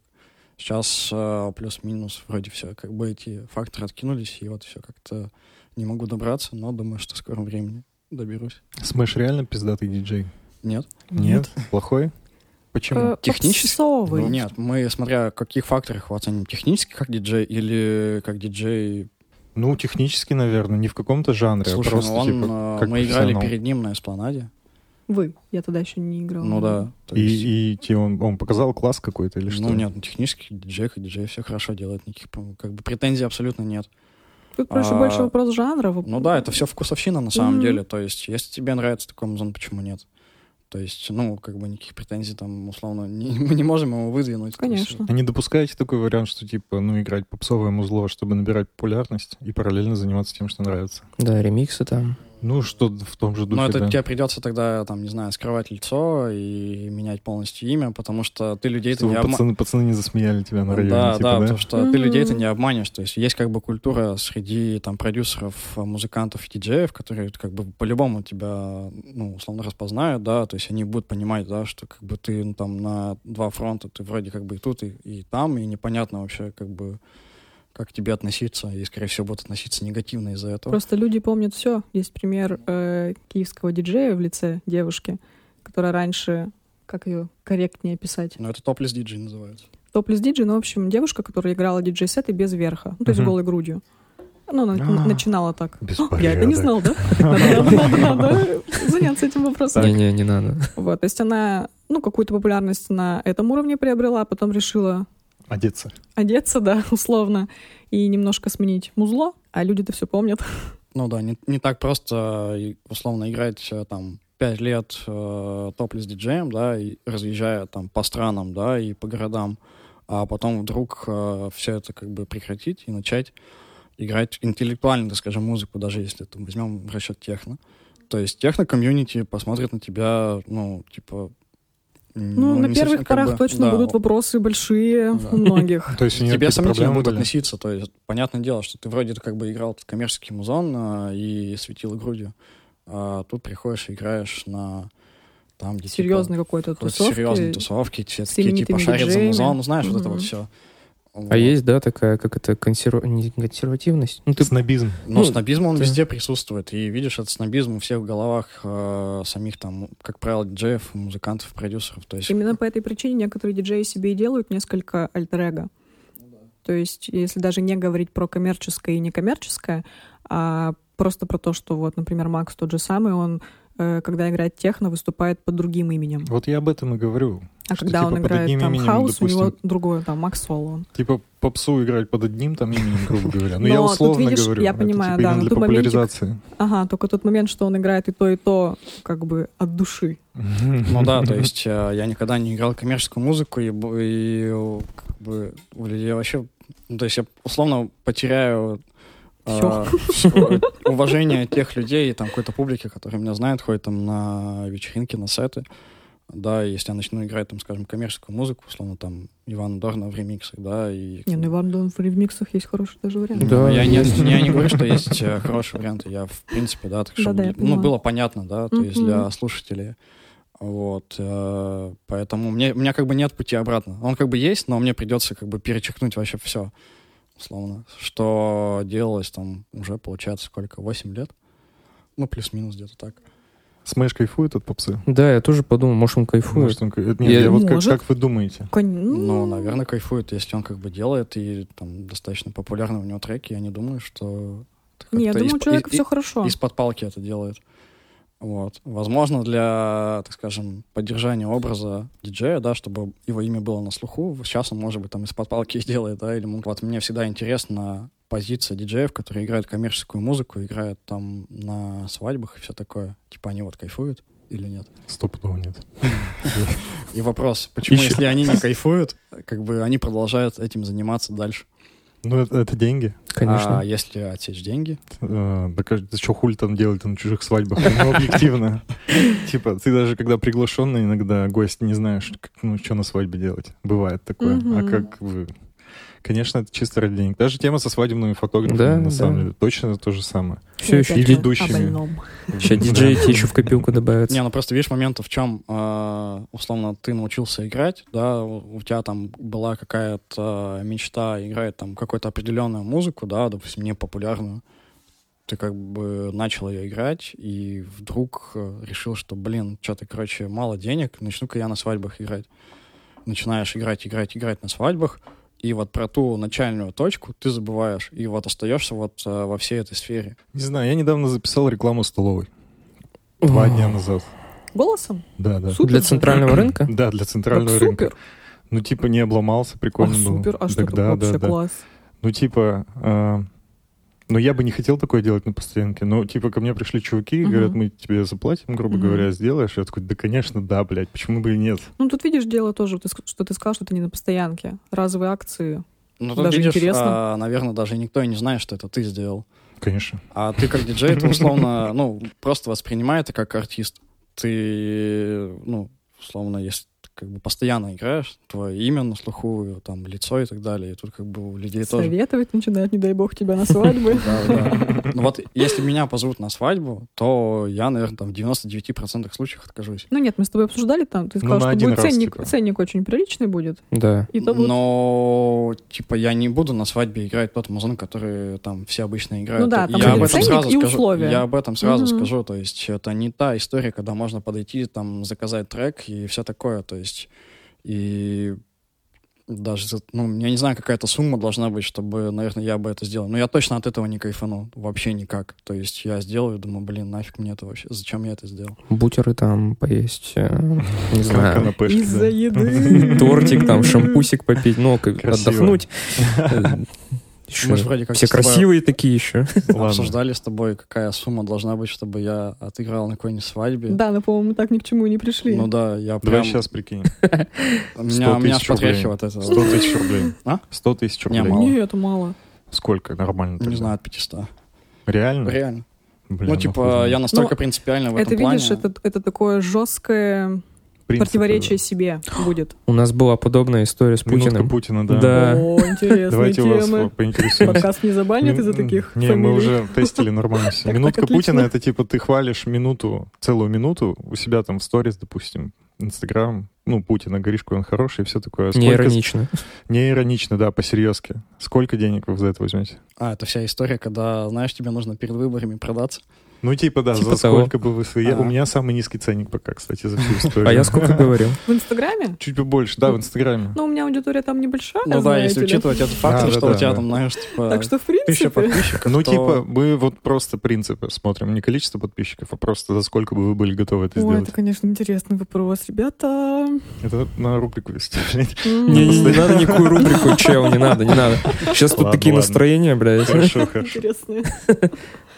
Да слушай, мне кажется, вот и э, учитывая нашу аудиторию, если мы даже запишем такой видос, да, условно там за Все 100, равно ты- иронично будет, да? за 100 тысяч Не рублей. поверят, во-первых. Ну да, типа все подумают, что это либо какой-то степ, но и, и не думаю, что будет какая-то негативная отдача от этого. То есть э, не произойдет... Блин, ну мы сейчас... Это все условно, не надо Ну. рассуждать. Просто за сколько бы... У меня 70 тысяч ценник был. Почему на 70? Не знаю, так вот А потолка. Он посчитал. Просто А 70. потолка нет. Нет, нет, там Нету пи- пи- потолка. 500 тысяч кто-то называл. Ну, Ну, то есть я вы- ставлю, и мне хоть дают. 100 тысяч миллиардов, миллионов долларов, вообще любая Я сумма. ставлю, мне дают, я про Путина говорю. Да, да, да, Вот, да. Вообще. Владимир Это Путин, мой условности. президент. Мы сейчас это. ничего вам не предлагаем, просто это Эх, условно. очень жаль, а очень жаль. Но это будет много денег. Да, это ну, будет явно не 70 тысяч. 80. Пять с половиной. Ну, учитывая, какие там бюджеты осваиваются, то пусть тоже будет 500. 500 тысяч, нормально. Тоже, Все в ты моей, все в моей группе. Ну да. Ну, не, ну, ну, ты, конечно, Да вообще они могут себе это позволить. Да Ну, я не очень принципиальный человек, в принципе, видишь. 70 тысяч нормально. Че вот я себе куплю на 70 тысяч? Так, Штаны, блядь. Вообще. Пальто. Ну да. Ладно, все, погнали по рубрикам теперь точно.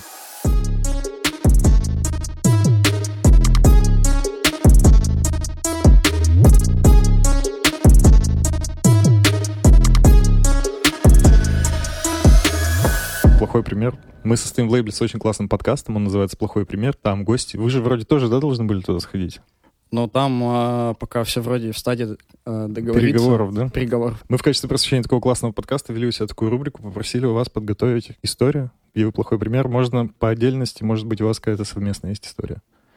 передаю бразды правления тебе, Макс. Блин, Ну, может, кинул там кого-нибудь, избил. Да, Я могу быстро рассказать. Давай. Я в H&M как-то украла сережки. Серьезно. Это серьезно. Я просто серьезно думала, что я могу рассказать про себя. То ли у меня жизнь скучная, то ли я слишком правильная. Это бижутерия, типа, или Да, да, да, да, да, бижутерия, да. Причем я не скажу, что это было случайно. Мне просто в какой-то день очень захотелось адреналина. Я там купила какую-то вещь, ну прям купила за деньги по телефону, по карточке. Вот. И такая «М, заиграла. И Нормально. сперла сережки. Но в свое оправдание скажу, что они были, ну, что-то там в районе 300 рублей. Ну, как бы там не какой-то огромный слиток золота. Ну да, мне, конечно, было совестно какое-то время, но понравилось. А Да, решение, решение, оно тебе в H&M пришло? Да-да-да, прям там. Это Мгм. всегда так. И Да? Я не планировала. Я это всего заранее. я один раз в жизни шел на дело э, с осознанием того, что я сейчас буду делать, и это самое дерьмовое вообще. Потому что ты сразу нервничаешь. Когда это резко приходит, ты просто на изи такой. Я очень много из пятерочки воровал, просто по приколу. Но один раз, типа, вот, Вот вообще... еду, кстати, не воровала я. У меня в основном хавка. Ну, я своровал как-то из магазина обложку для паспорта, носки постоянно, короче. Ну, сейчас уже нет, сейчас нормально дела пошли. Да, все-таки? Да, но раньше, я помню, день очень... Вообще еды не было. Денег не было, и я пошел в пятерочку, я купил э, батон, типа, и спиздил сыр с маслом. По карманам просто вот эти два блока скинул. Вот это прямо осознанная кража была. Я думаю, сейчас я пойду в пятерку, спищу себе сыр с маслом. Я хочу сказать, что я вот э, сперла эти сережки, и у меня не осталось впечатления, что хочу еще. То есть я такая, ну окей, галочка в жизни есть. То есть было-было, минус 300 в магазину рублей, думаю, На плохой сильно. ли пример? Ну, конечно, да. Ты ну чё, да, так плохой. Я, конечно же, это... Ну, я больше- просто не услышал после этого, типа, я так Сожаление, да? сожалел, потом, да, там, какие-то Не- Мне раскаяния. понравилось. Я не, скажу, я не скажу, что я прям как бы сожалею. Ну да, конечно, это плохо. И воровать плохо. Нет, нет, нет, не воруйте. Ну, слушай, из некоторых продавцов могут, типа, списывать не- недостачи и прочие штуки. Да-да-да, То есть я это тоже не- вот Это нехорошо. Самое обидное, что вот, скорее всего, спишут вот с продавца. Вот, но плохая вот такая была. Я раньше играл в группе, у нас басист э, спиздил, хотел спиздить из Ашана сэндвич, стельки и кусок мыла. Его взяли, ну, типа, приняли, рассекретили и посадили на сутки. Жесть, За какую? За, за сэндвич, стельки и кусок мыла. жесть. Отстой, да. У У тебя, меня, Максим, у меня обычно история? друзья таким занимались. Ну, когда мы были малыми прям. Ну, как малыми? Лет 17. Расскажи свою историю. А Слушай, короче, вот когда ты мне прислал вот эту всю историю, связанную с тем, что рубрика, все дела, я думал, думал, думал, и не мог, так скажем, а, найти какой-то плохой пример а, сразу. Я бы не сказал, что я прям там какой-то идеальный. Нет, по- по-любому есть какие-то косяки, просто у меня в голове они просто не всплывают. Но вот мы сегодня буквально обсуждали а, с позиции, скажем, э, государства, да, плохой пример. Я 10 лет э, примерно, да, занимался граффити. И, О. и это 214 статья, если вы не знаете. Это вандализм? Типа, это да? вандализм, да. И, наверное, сумма ущерба, ну, я думаю, больше миллиона за 10 лет. Посчитано. Ну, мы так прикидывали просто с другом, э, учитывая, что мы там рисовали с 2006 где-то года, наверное, 7 6 и учитывая объемы э, всего нарисованного, это мы как бы даже не рисовали на поездах там и все такое. Ну, кто в теме, ну, тот как бы, в принципе, понимает. Вы же бомбили поезда тоже, да? Вообще люто. Мгм. Вот, то, наверное, вполне эта сумма могла преодолеть как бы этот, это, э- это значение. То есть, наверное, вот такой плохой пример. Но я бы не сказал, что я прям против этого. Я за искусство и, скажем, вандализм, э, ну, то есть он имеет право быть.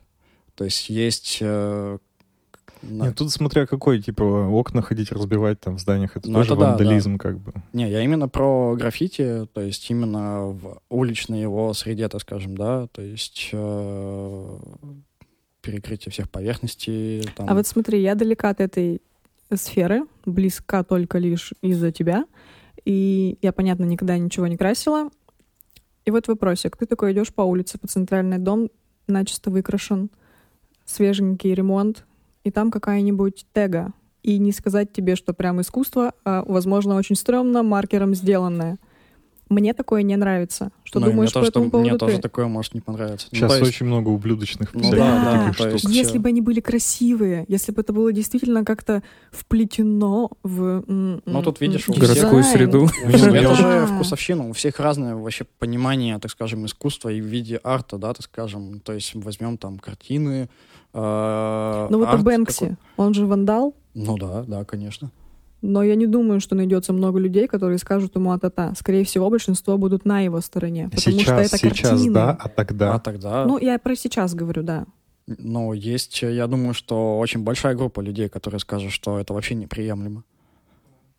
Условно, те люди, которые пострадали от его работы. Ну, типа, я помню там года, там, 2005-2007, когда ты, ну, если ты увлекалась, я просто никогда не рисовал, но чуваки, вот у меня весь мой круг, они, типа, этим увлекались. И мы Ну, ходили как, там ты как я, в по центру да, города и такие, типа, смотрели по сторонам, и реально ты такой, типа, вау, как круто сделано. Но сейчас очень много говна, да. Ну да, есть э, как бы понимание, что вот ты идешь, э, и там спустя свой опыт ты понимаешь, что это прям low skill, и, возможно, вообще не стоило сюда лезть. Условно, это, ну, как бы не хотелось бы это видеть, и даже мне на этой стене, там, условно, идеально белой, да, как ты говоришь. Вот. э, но на момент, когда мы только начинали, возможно, мы тоже такое делали. Нет, Понятное дело, я- что мы не трогали там какие-то памятники, прям э, вот прям такой лютой жести не было. Вот, но все равно тех- технически, да, и со стороны закона это как бы, ну, людей за это садят сейчас. То есть и штрафы большие, и все такое. То есть э, вот такая тема. Раньше же еще были э, такие вещи, как хов. Да, хоф, ну, то есть кто в культуру посвящен, да, есть как бы... Это что? Ну, это место, так называемый of Место Fame, силы. Да, где каждый может э, прийти А, порисовать. легально. Это скорее, ну, не Ну, как совсем. легально, но... Может быть и легально, Ну, это может быть что-то и не- типа нелегально. заброшенных гаражей Да, да, да, каких-нибудь. да. Мгм. Что-то типа, ну, никому не нужное, где-то там за По-разному. кустами. Это может быть легально, может быть, да, это просто где-то там за чертой города или там в черте города, но это какое-то пространство, которое никак вообще не а, нарушает а, визуальную составляющую города, так скажем. За политехом вот это закуток, Да, да, да. который заходишь, Очень крутое место раньше было. охуительный. Очень круто. Реально как в галерею туда приходишь, и Мгм. типа каждая работа очень крутая. У тебя есть еще история какая-то? Или ты именно про сережки хотела рассказать? Ну Да, про сережки. Но у меня Вот. есть еще история. Давай. Давай. Но именно как диджей, что плохой пример. Да, да. А, да, давай. Я просто с позиции того, что не все понимают, что как бы, ну, всем кажется, что типа диджейнг, ой, круто играешь, там, все такое, но на самом деле это есть и обратная плохая сторона. Вот, и если как бы люди, которые сейчас думают, что хочу начать играть и сомневаются в этом, то лучше, наверное, не начинать. Иначе это, ну, во-первых, ты не спишь ночью. Во-вторых, у тебя как бы постоянное взаимодействие с громкой музыкой. Со слухом могут быть проблемы, если ты не следишь за этим. А, Все, кто тусуется, много играет, покупайте беруши обязательно. Да-да-да, особенно если вы любите стоять около колонок. Ну или где звук не очень круто настроен и все свистит на верхних частотах, на высоких, не очень приятно. Вот, неприятно для твоих ушей и так далее. Имеет последствия. На самом деле я сам обращаю внимание, что спустя там время как бы слух Начал по- глохнуть? Ну, я не глохну, просто как бы слух реально под- по- ну, как бы снижается. Вот, поэтому беруши вообще важная тема. Вот, э, причем есть беруши, которые и во время сета ты можешь использовать. Какой еще момент? Э, Как правило, ты, наверное, что-то выпиваешь, а возможно, что-то употребляешь. А, а, Проблемы из-за Так, этого так, могут быть так, так, э, так, так, с так. психикой, э, с нервами, плюс ты постоянно в стрессе, что там что-то не так может получиться, как тебя примут, условно там, ну, все вот эти сопутствующие факторы, да, то есть изменения, так скажем, биоцикла там сна в как бы перспективе, да, то есть если мы говорим про какой-то длинный промежуток, то точно внесет какой-то тебе след. Ну, блин, как и работа в офисе. Ну, слушай, у тебя может быть такая работа в офисе, что ты можешь э, там сделать там разминку, поработать, э, посидеть. Тут еще просто момент в том, что вот, например, ты можешь работать в офисе с 9 до 6 в пятницу, например, а у тебя еще тусовка с пятницы на субботу. То есть ты такой проснулся к 9 на работу, весь день отработал в офисе, и потом, ну, так быстренько поел, подготовился, и на ночь еще полностью ушел играть. А ты не просто тусуешься, ты еще играешь. То есть ты поиграл, а сразу уходить, ну, не совсем э, бывает. Ну, во- во-первых, не всегда хочется сразу уходить, ну и бывает не совсем красиво сразу уходить. Ну, там разные причины. И ты еще такой всю ночь тусуешься, а потом еще не факт, что ты ляжешь спать, а может быть у тебя еще в субботу что-нибудь. На сердце, наверное, такое... Ну да, да, то есть... ну, ты, в э, принципе, просто изнашиваешься. Ну, касаемо здоровья, это как бы, э, несет за собой точно отпечаток. И то есть, как бы стоит понимать, что как бы с этим придется столкнуться, если ты хочешь там, действительно с этим работать. Я именно есть- поэтому, понимая, насколько, в принципе, лишение сна влияет на организм, в последнее время, ну, не почти, но насколько могу, отказалась от алкоголя. То есть, если раньше я позволяла себе выпивать, ну, не прям, конечно, что-то жесткое, то сейчас я чисто живу там на воде, на соке, на Редбуле, что, конечно, тоже не ок, но явно лучше, чем алкоголь. Потому что если и алкоголь, если и там кто-то что-то еще употребляет, э, плюс отсутствие сна, то это, конечно, букет хороший будет, точнее, плохой. Ну, в долгосроке, да, это даст свои плоды точно. И ты можешь как бы не законтролировать этот момент, у тебя может реально поехать крыша вообще от этого. И тем более, когда это перерастет там, в профессиональный уровень, и, условно, ты начнешь там гастролировать, играть там каждую неделю, да, то есть все думают, что вот, типа, ты круто там летаешь, э, у тебя там гастрольный график расписан до года, но не все понимают, в каком это режиме происходит, ты реально измотан. То есть э, у тебя постоянные перелеты, джетлаги, э, нужно искать там какую-то музыку, общаться с людьми, с которыми ты не хочешь общаться. Ну и, короче, все сопутствующие факторы. То есть, э, если у тебя не совсем все хорошо с психикой, и ты не можешь контролировать все это, то, возможно, как бы может привести не к очень хорошим последствиям. Засчитано. Если хочешь услышать больше таких историй, подписывайся на подкаст «Плохой пример» по ссылке. Где? В описании. Правильно.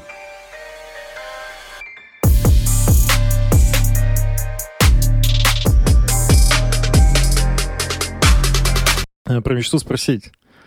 Мечта может быть абсолютно любая фантастическая, или это может быть цель, главное, чтобы она была неосуществима в данный момент. Мгм.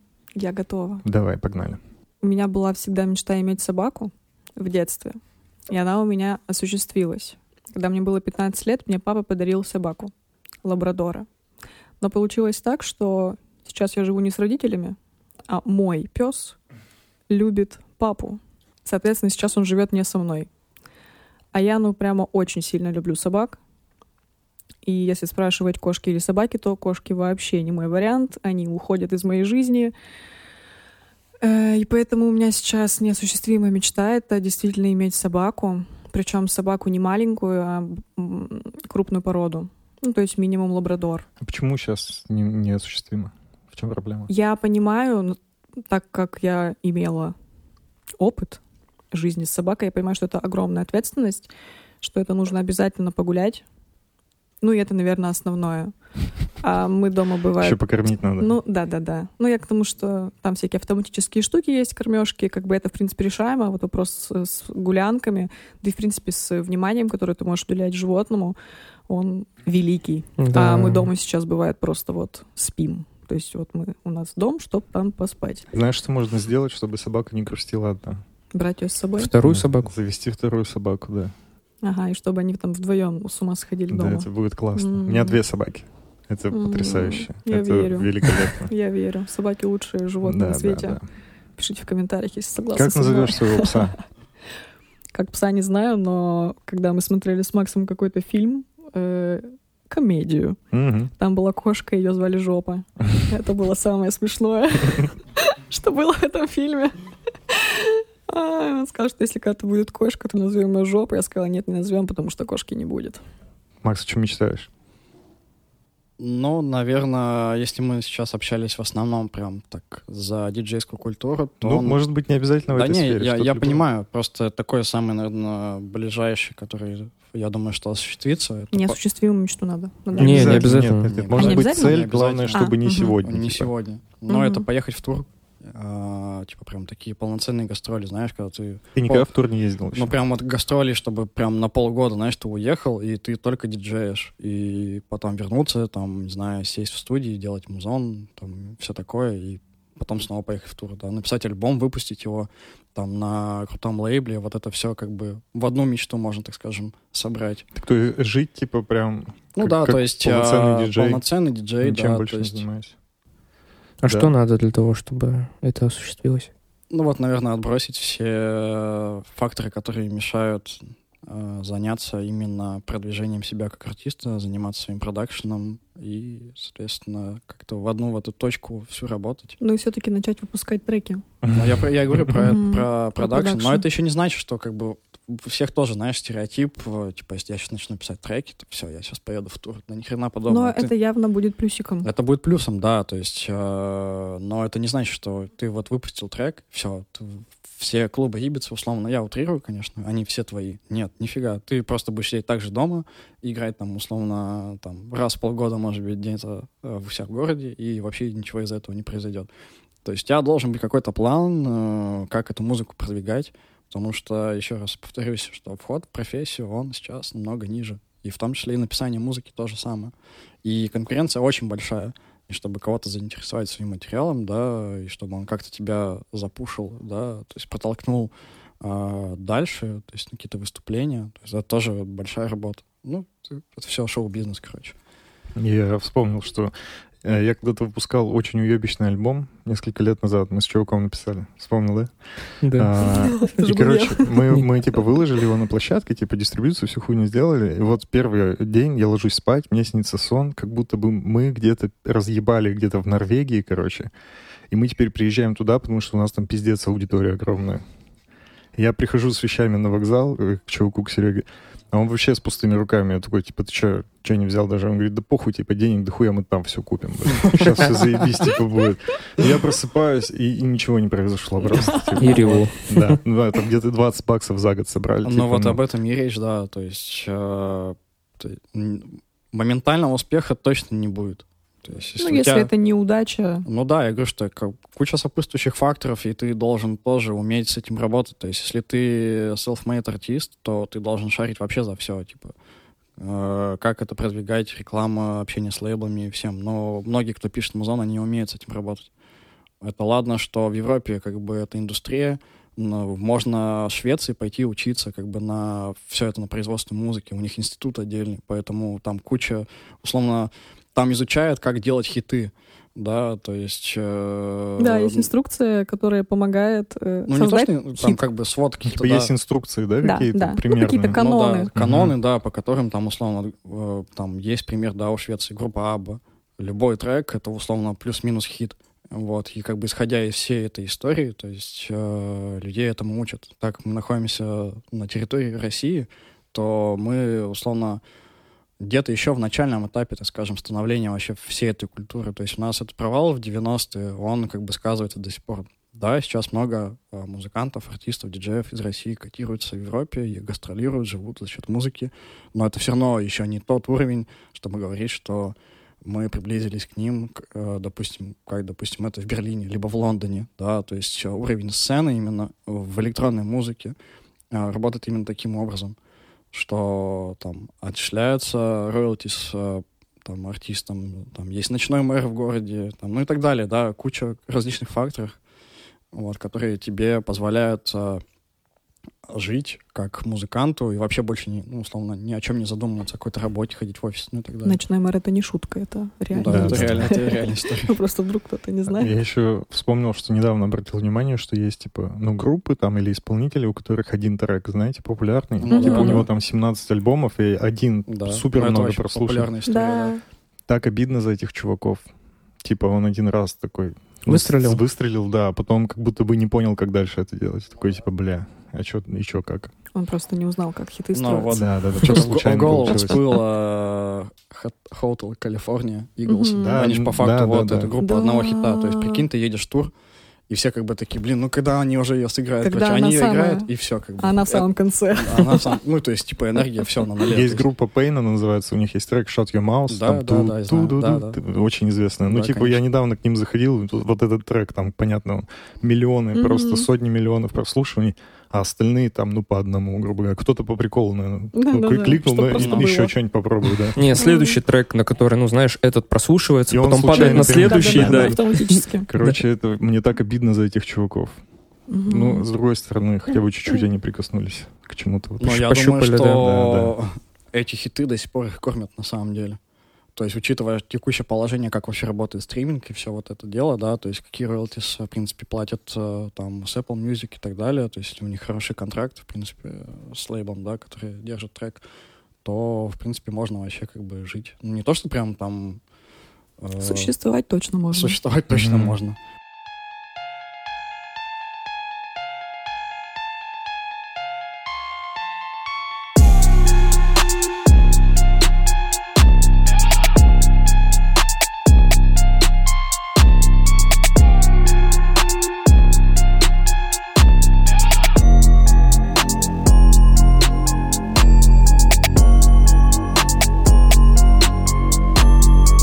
Самый большой страх.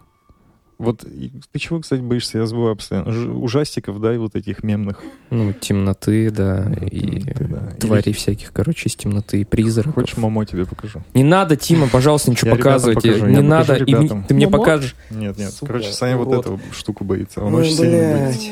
Я реально сплю такое? из-за этой хуйни. Если он мне сейчас покажет, я убью его. Я не покажу тебе Ну, честно. Это, это прям какой-то у тебя приобретенный страх. Ну, вряд ли он Я, сожжение. короче, проклятие в детстве посмотрел. Знаете, вот это японское проклятие, где девушка, и она такая, э, ну, Он типа, и это? выползает. Ну, Сука, ну. бля, испугался уже. Вот. сам издал звук, он вот этого звука боится. И все, и пиздец, меня накрывает сразу, и я не, и реально не могу уснуть. Вот я могу проснуться в два ночи, и все, и вот так вот, реально. Ужас. Но я вот хотел рассказать как раз из, из этого же разряда страх, который ты сам на себя накрутил, короче. Да-да-да. Страх страха? Ну нет, когда ты по факту изначально не боялся этого, но какие-то факторы привели тебя к тому, что ты сейчас этого боишься. У меня вот как бы как раз в этом ключе был пример. Какой? А, летать на самолетах. Ой, такое дурачье, конечно. Не, не, э, короче, Нет, я есть- сам себя... Есть реально я- типа фобия. Нет, у меня как бы не то, что фобия. Я, короче, смотрите, по работе у меня там за 2000... Ну, до ковидный год а, я налетал там сколько-то, там, не знаю... Ну, условно, часто летал. 30 тысяч миль, к примеру. Это очень много. То есть это в месяц у тебя там, там 6-10 Ты перелетов. типа по работе летал. Да-да-да, по Мгм. работе. И то есть изначально я как бы не боялся. Вот. И спустя там год очень частых перелетов, типа, у меня появился какой-то, ну, типа, страх. Ну, надо еще понимать, что этот человек перед сном А, ну, любит. это- Знаете, это- что смотреть? Причину Авиакатастрофа, крушения самолета. Обожаю. Но у меня, у меня он такой страх, он а, не в течение всего полета. То есть я как бы его, это мой контролируемый, так скажем, страх. То есть, а, так как я знаю, что самая опасная часть а, полета это взлет и посадка, у меня, короче, ладошки потеют на взлете и на посадке. Все остальное время мне вообще пофиг. Я попадал а, там э, в турбулентность очень лютую, когда, типа, реально люди уже сидели, молились, э, доставали, типа, там, кто Библию, кто что, там, и так далее. Даже мужики там здоровенные, знаешь, такие накачанные, сидит, его что потряхивают. Реально такое было. Я Вот. благодаря или из-за, не знаю, как лучше, э, этому человеку узнала, к своему сожалению, что когда самолет касается шасси земли, это вообще не конец. Я раньше думала, что это фух, я, Я была тоже. готова хлопать Но нет. внутри. Нет, а он что сказал, Что- за полосу. Что это самое... Ну, во-первых, ты можешь выкатиться. Во-вторых, это огромная железная машина на огромной скорости. На пытается остановиться на маленьких колесиках. И это, в принципе, ну, тяжеловато по Но законам Ну, не хотелось бы физики. возвращаться к той трагедии, но если мы вспомним, как разбился Суперджет 100, то он коснулся земли, отпрыгнул и еще раз... Поэтому, когда я узнала эту информацию, я, конечно, не то чтобы стала бояться, но вспоминаю всегда о тебе. Спасибо, теперь мы тоже будем вспоминать о вас. То есть, когда... Сейчас шасси после прослушивания этого подкаста все приобрели э, страх. Но самый прикол-то в том, что я бы хотел посидеть вторым пилотом. Ну, то есть реально, типа, мне интересно, я сижу, действительно смотрю там... э, это как оно? Причины крушения Причины самолета. крушения, там все такое. Смотрю, как там, типа, бывает иногда, э, как там взлетают, Ну, вот садятся. эти все и- видео из и- разряда «Самая жесть». из кабины, Вот. да. Там а, самые лютые Здесь. турбулентности из салонов. Мгм. причем это бывает, смотрю перед сном. Типа, и- Да, самое любимое время. вот. И, ну, короче, вот как-то так. Я какой-то фильм смотрел, где, типа, авиакатастрофа, где-то в Андах, типа, и там люди начали друг друга хавать. Вы не смотрели? Я что-то смотрел. Мы, по-моему, вместе смотрели, возможно. Возможно. Нет, не смотрели? Не. Прямо в самолете, в смысле в полете? Не, они разбились, Они по-моему. разбились, там кто-то умер, кто-то покалечился, и они остались просто посреди гор, типа, и снега. Вот, я вот где-то помню. Ждали посреди, спасателей, посреди типа. ничего. Да, они ждали Неприятная спасателей. ситуация, конечно. И начали мертвечинку потом. Мгм. Ну, это самое. Ну, вы поняли. Ну, Ну, там там, типа- все хорошо закончилось. Там как раз еще мясо, оно замораживается. Да, да, да. Им Не портится, короче. Спасибо за подробности.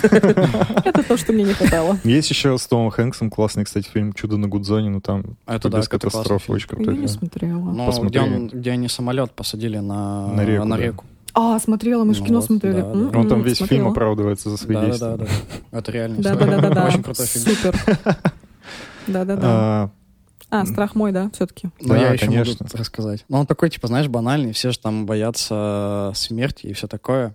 Так, давай. Вот, но меня не сам как бы процесс э, именно смерти интересует, а страх того, что, условно, ты там у тебя есть какое-то любимое дело, и ты хочешь его пронести, пронести там бесконечно. То есть, как бы я иногда задумываюсь, блин, типа, в какой-то момент это же, типа, там не сможешь играть музон, там, не знаю, играть там футбол или еще что-то, да, и это все закончится когда-то.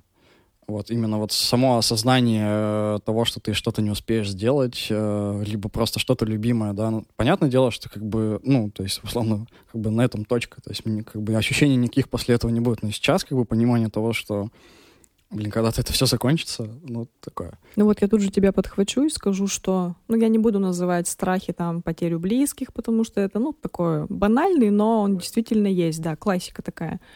Э, да, такой страх, конечно, есть. Э, и как раз в этой связи я еще хотела такую микротему поднять, что я недавно, совсем недавно поняла, почему люди горю- горюют на похоронах. Они горюют не потому, что человек умер, а потому что им придется жить без него. И все да, это, это исходит эгоистическое такое. да, это все приводит к тому, что люди жуткие эгоисты. Потому что если вот так вот копнуть, то причина-то вот здесь. Получается, я не ревел на похоронах бабушки, потому что мне... Потому что тебе на нее похуй эгоист сраный. А, Ну, да, как-то так. Ну, а если прям говорить о страхе, то я... Это даже не то, что страх, а такая нелюбимая вещь. Я очень сильно не люблю находиться в положении непонимания, недосказанности, и когда что-то не ясно. То есть будь это какая-то ссора, будь это какое-то непринятое решение, мне очень тяжело находиться в состоянии непонимания. То есть для меня... Ждать ответ, например, от работодателя. Ну, либо ждать ответ, либо вот расстаться с человеком на какой-то эмоциональной ноте неприятной и не понимать, что дальше. Потому что мне надо все здесь и сейчас решить. И отсюда исходит страх того, что, вот если говорить о смерти, что я не боюсь самой смерти, я боюсь, когда начинаю думать, что там никогда ничего не будет. И даже понятие «никогда», оно исчезает, э, потому что, ну, все, как бы вот ты умер, и тебя дальше не то, что никогда не будет, ну, тебя, в принципе, Не существует да. больше. И вот этого никогда, вот в той твоей будущей жизни, понятие просто оно исчезнет. И вот это вот понимание непонимания, когда ты вот так вот начинаешь думать, иногда просто приветики-пистолетики. Слишком, фи- слишком философски. Представь свою жизнь до твоего рождения просто вот так вот, когда тебя еще не было. Ну да, что-то такое. Неплохо. Ладно, погнали дальше. Э, Последняя рубрика, мы вас к ней не готовили. Она называется «Города». Э, Наши гости в ней играют из выпуска в выпуск. Ну и, собственно, чтобы было интереснее, нам надо, чтобы вы что-то рассказали про тот город, который назовете. Прошлый город История был... из города? История из города, либо просто факты какие-то. Мгм. Может, знаете, да. Последний наш город был Дно. Сука, реально, Реально есть такой город в России, значит, вам на О. А, Любой город на букву О. Типа Омск. что Я только не знаю, как мы будем это, типа, на двоих человек. Да, я То думаю, один город достаточно Это должен будет. быть город на букву «О», в котором ты был. Или просто можешь это рассказать. Ну, допустим, я говорю про Омск, я там никогда не был, но очень много мемов а, А, про омскую птицу, птица. условно, да. Либо Ага. там есть какой-то крутой мост, блядь, я не знаю. Но это не обязательно в России еще. Да, да, да, любой город Ну, Ближайшее, что абсолютно. мне приходит в, город, э, в голову город, это, наверное, не знаю, Онтарио какой-нибудь. Неплохо, Онтарио. кстати. У меня просто единственное, что с- как бы, ну, какая-то цепочка возникает прямо сейчас, это Дрейк. Он же канадец. Серьезно? Да. Я не знал. И это, в принципе, в родной город. И плюс-минус такой типа артист, который мне нравится. Мгм. Кстати, последний альбом Дрейка или последний альбом Кanye Веста, я знаю, что ты не слушал ни тот, ни другой, мне понравился больше у Дрейка. Парам-парам-пам. Короче, Онтарио — это самая населенная провинция Канады. Мгм. На секундочку. А, 40% канадцев, в принципе, проживают в Онтарио. Это, не- это страна? Нет, Онтарио — это город в Город. Канаде. Как в Канаде, да. Ой, нет, в смысле, это, блядь, как это называется, столица? Нет? Должна быть, да. Нет. Нет? Столица Торонто. А, точно. Или Дрейк из Торонто. Или я что-то попутал. У меня, короче, все это куда-то в Канаду ушло. Я знаю, что он, короче, канадец, по-моему. Ну, то есть э, именно как э, рождение. Или нахождение долгое время. Да не суть. По-моему, из Но у меня еще Онтарио. Онтарио связано, типа, с хоккеем. Я люблю хоккей. Вот, и очень долго слежу, как бы, в принципе, за НХЛ. Периодически, как бы, посматриваю матч. Вот, и как-то так. И с вами был подкаст «На коленках». Хотим напомнить, что у нас есть Patreon. Это такая площадка, где вы можете поддержать нас на определенную сумму. А мы, в свою очередь, э, огласим ваш ник в конце выпуска. Вы получите выпуски на день раньше. И наши разогревы, Все так. которые, блядь... Которые мы уже полгода не записывали. Но ничего страшного, мы обязательно вернемся. к Ну или какой-то другой формат придумаем. Ну что-то обязательно Да, будет, да, ребят, да. залетайте, Сейчас обязательно. На днях что-нибудь решим. Хотим поблагодарить всех наших слушателей. С этим прослушиванием не, не забывайте ставить оценки, но есть ребята, которых мы благодарим еще больше. Это наши патроны, а именно Евгений, Пепе Мэн, Джулия, Анастасия Ледяева, ХЗ, ХЗ, Ирина Краснова, Егор Ярусланов, Данил Старков, Таисия Попова, Белебезов Виктор, Андрей Васькин, Ирина и Александр. Спасибо вам большое за поддержку. Благодаря вам, да. Мы существуем. В принципе. Да, все правильно. Я родился только для вас. Реально? Да. Бля, жестко. Мне мама так сказала. Мы просили вас трек подготовить какой-то. Наверное, можно два поставить, как думаешь? Наверное, Если придется два, хотите, потому да? Что... два, Давайте потому два. что... Мы сейчас начнем тут спорить. А какой первый? А какой первый? А это уже без разницы. Я как бы могу отдать, э, так скажем, лавры первенства. Все, Кать, тогда включай трек, который хочешь слышать. А потом тебе придется конец включить, короче, чтобы я свел. Диджейн, О. короче, сейчас будет происходить. Не, потом уже нормальный трек сведем. Тима будет... А BPM у вас одинаковый там будет у треков? Нет, Тима, нет. бля, пизда тебе. Точно Я нет. разъебусь.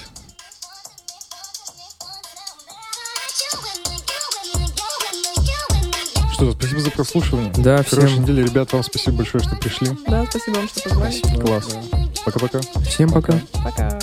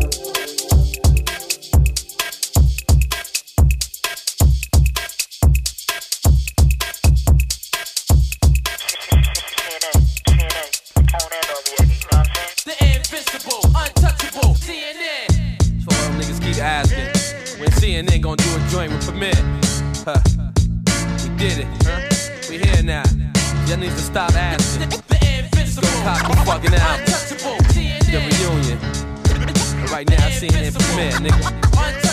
Do it like this, nigga. Yeah. Your Melvin Flint drop, my whole colossal stop. I can't believe I fucked up and made a half-ass album. My excuse is my pops just died, and I ain't wanna make music. My pops just died, my fans stuck with me. My shit still went gold. I got a habit just to drive, get ahead and I roll.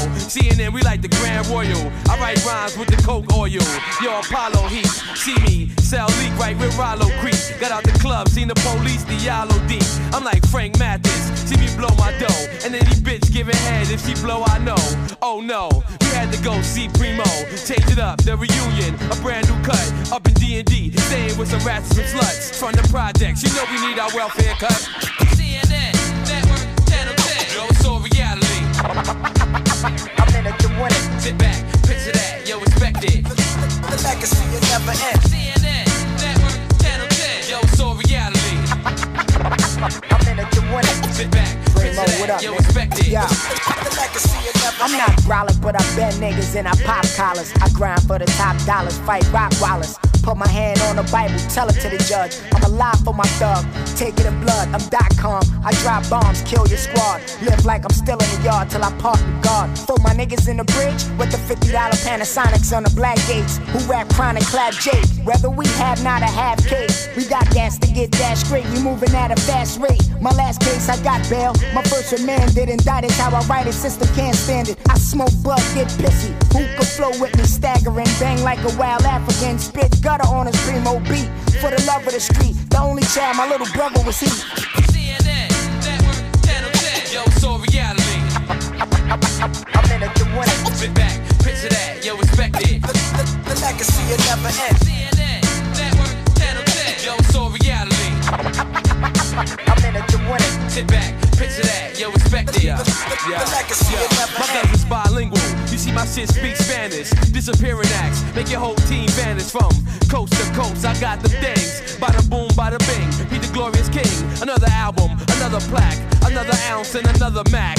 Another chromed out gat, another place to face where I lace you at. I put all type of holes in your face, you black. Who think I don't got it? I'm like working with a bird. I got long product, give it to you or I won't chop it. New York niggas is foul. We body sling shit in the foul. of pregnant fiends, killing they child. I'm the next best thing to X. Oral sex, brand new text, food stamps and welfare checks. I'm the messiah, recognize it. Political prisoner from the projects. I send shots where the cops is. CNN, Nigga. Network, Channel 10. Yo, it's all reality.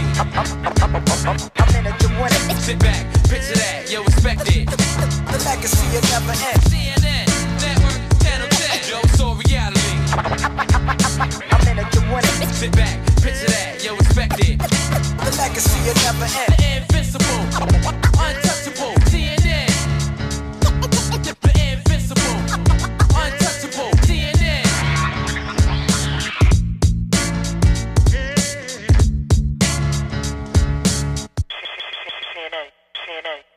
on you know what I'm saying?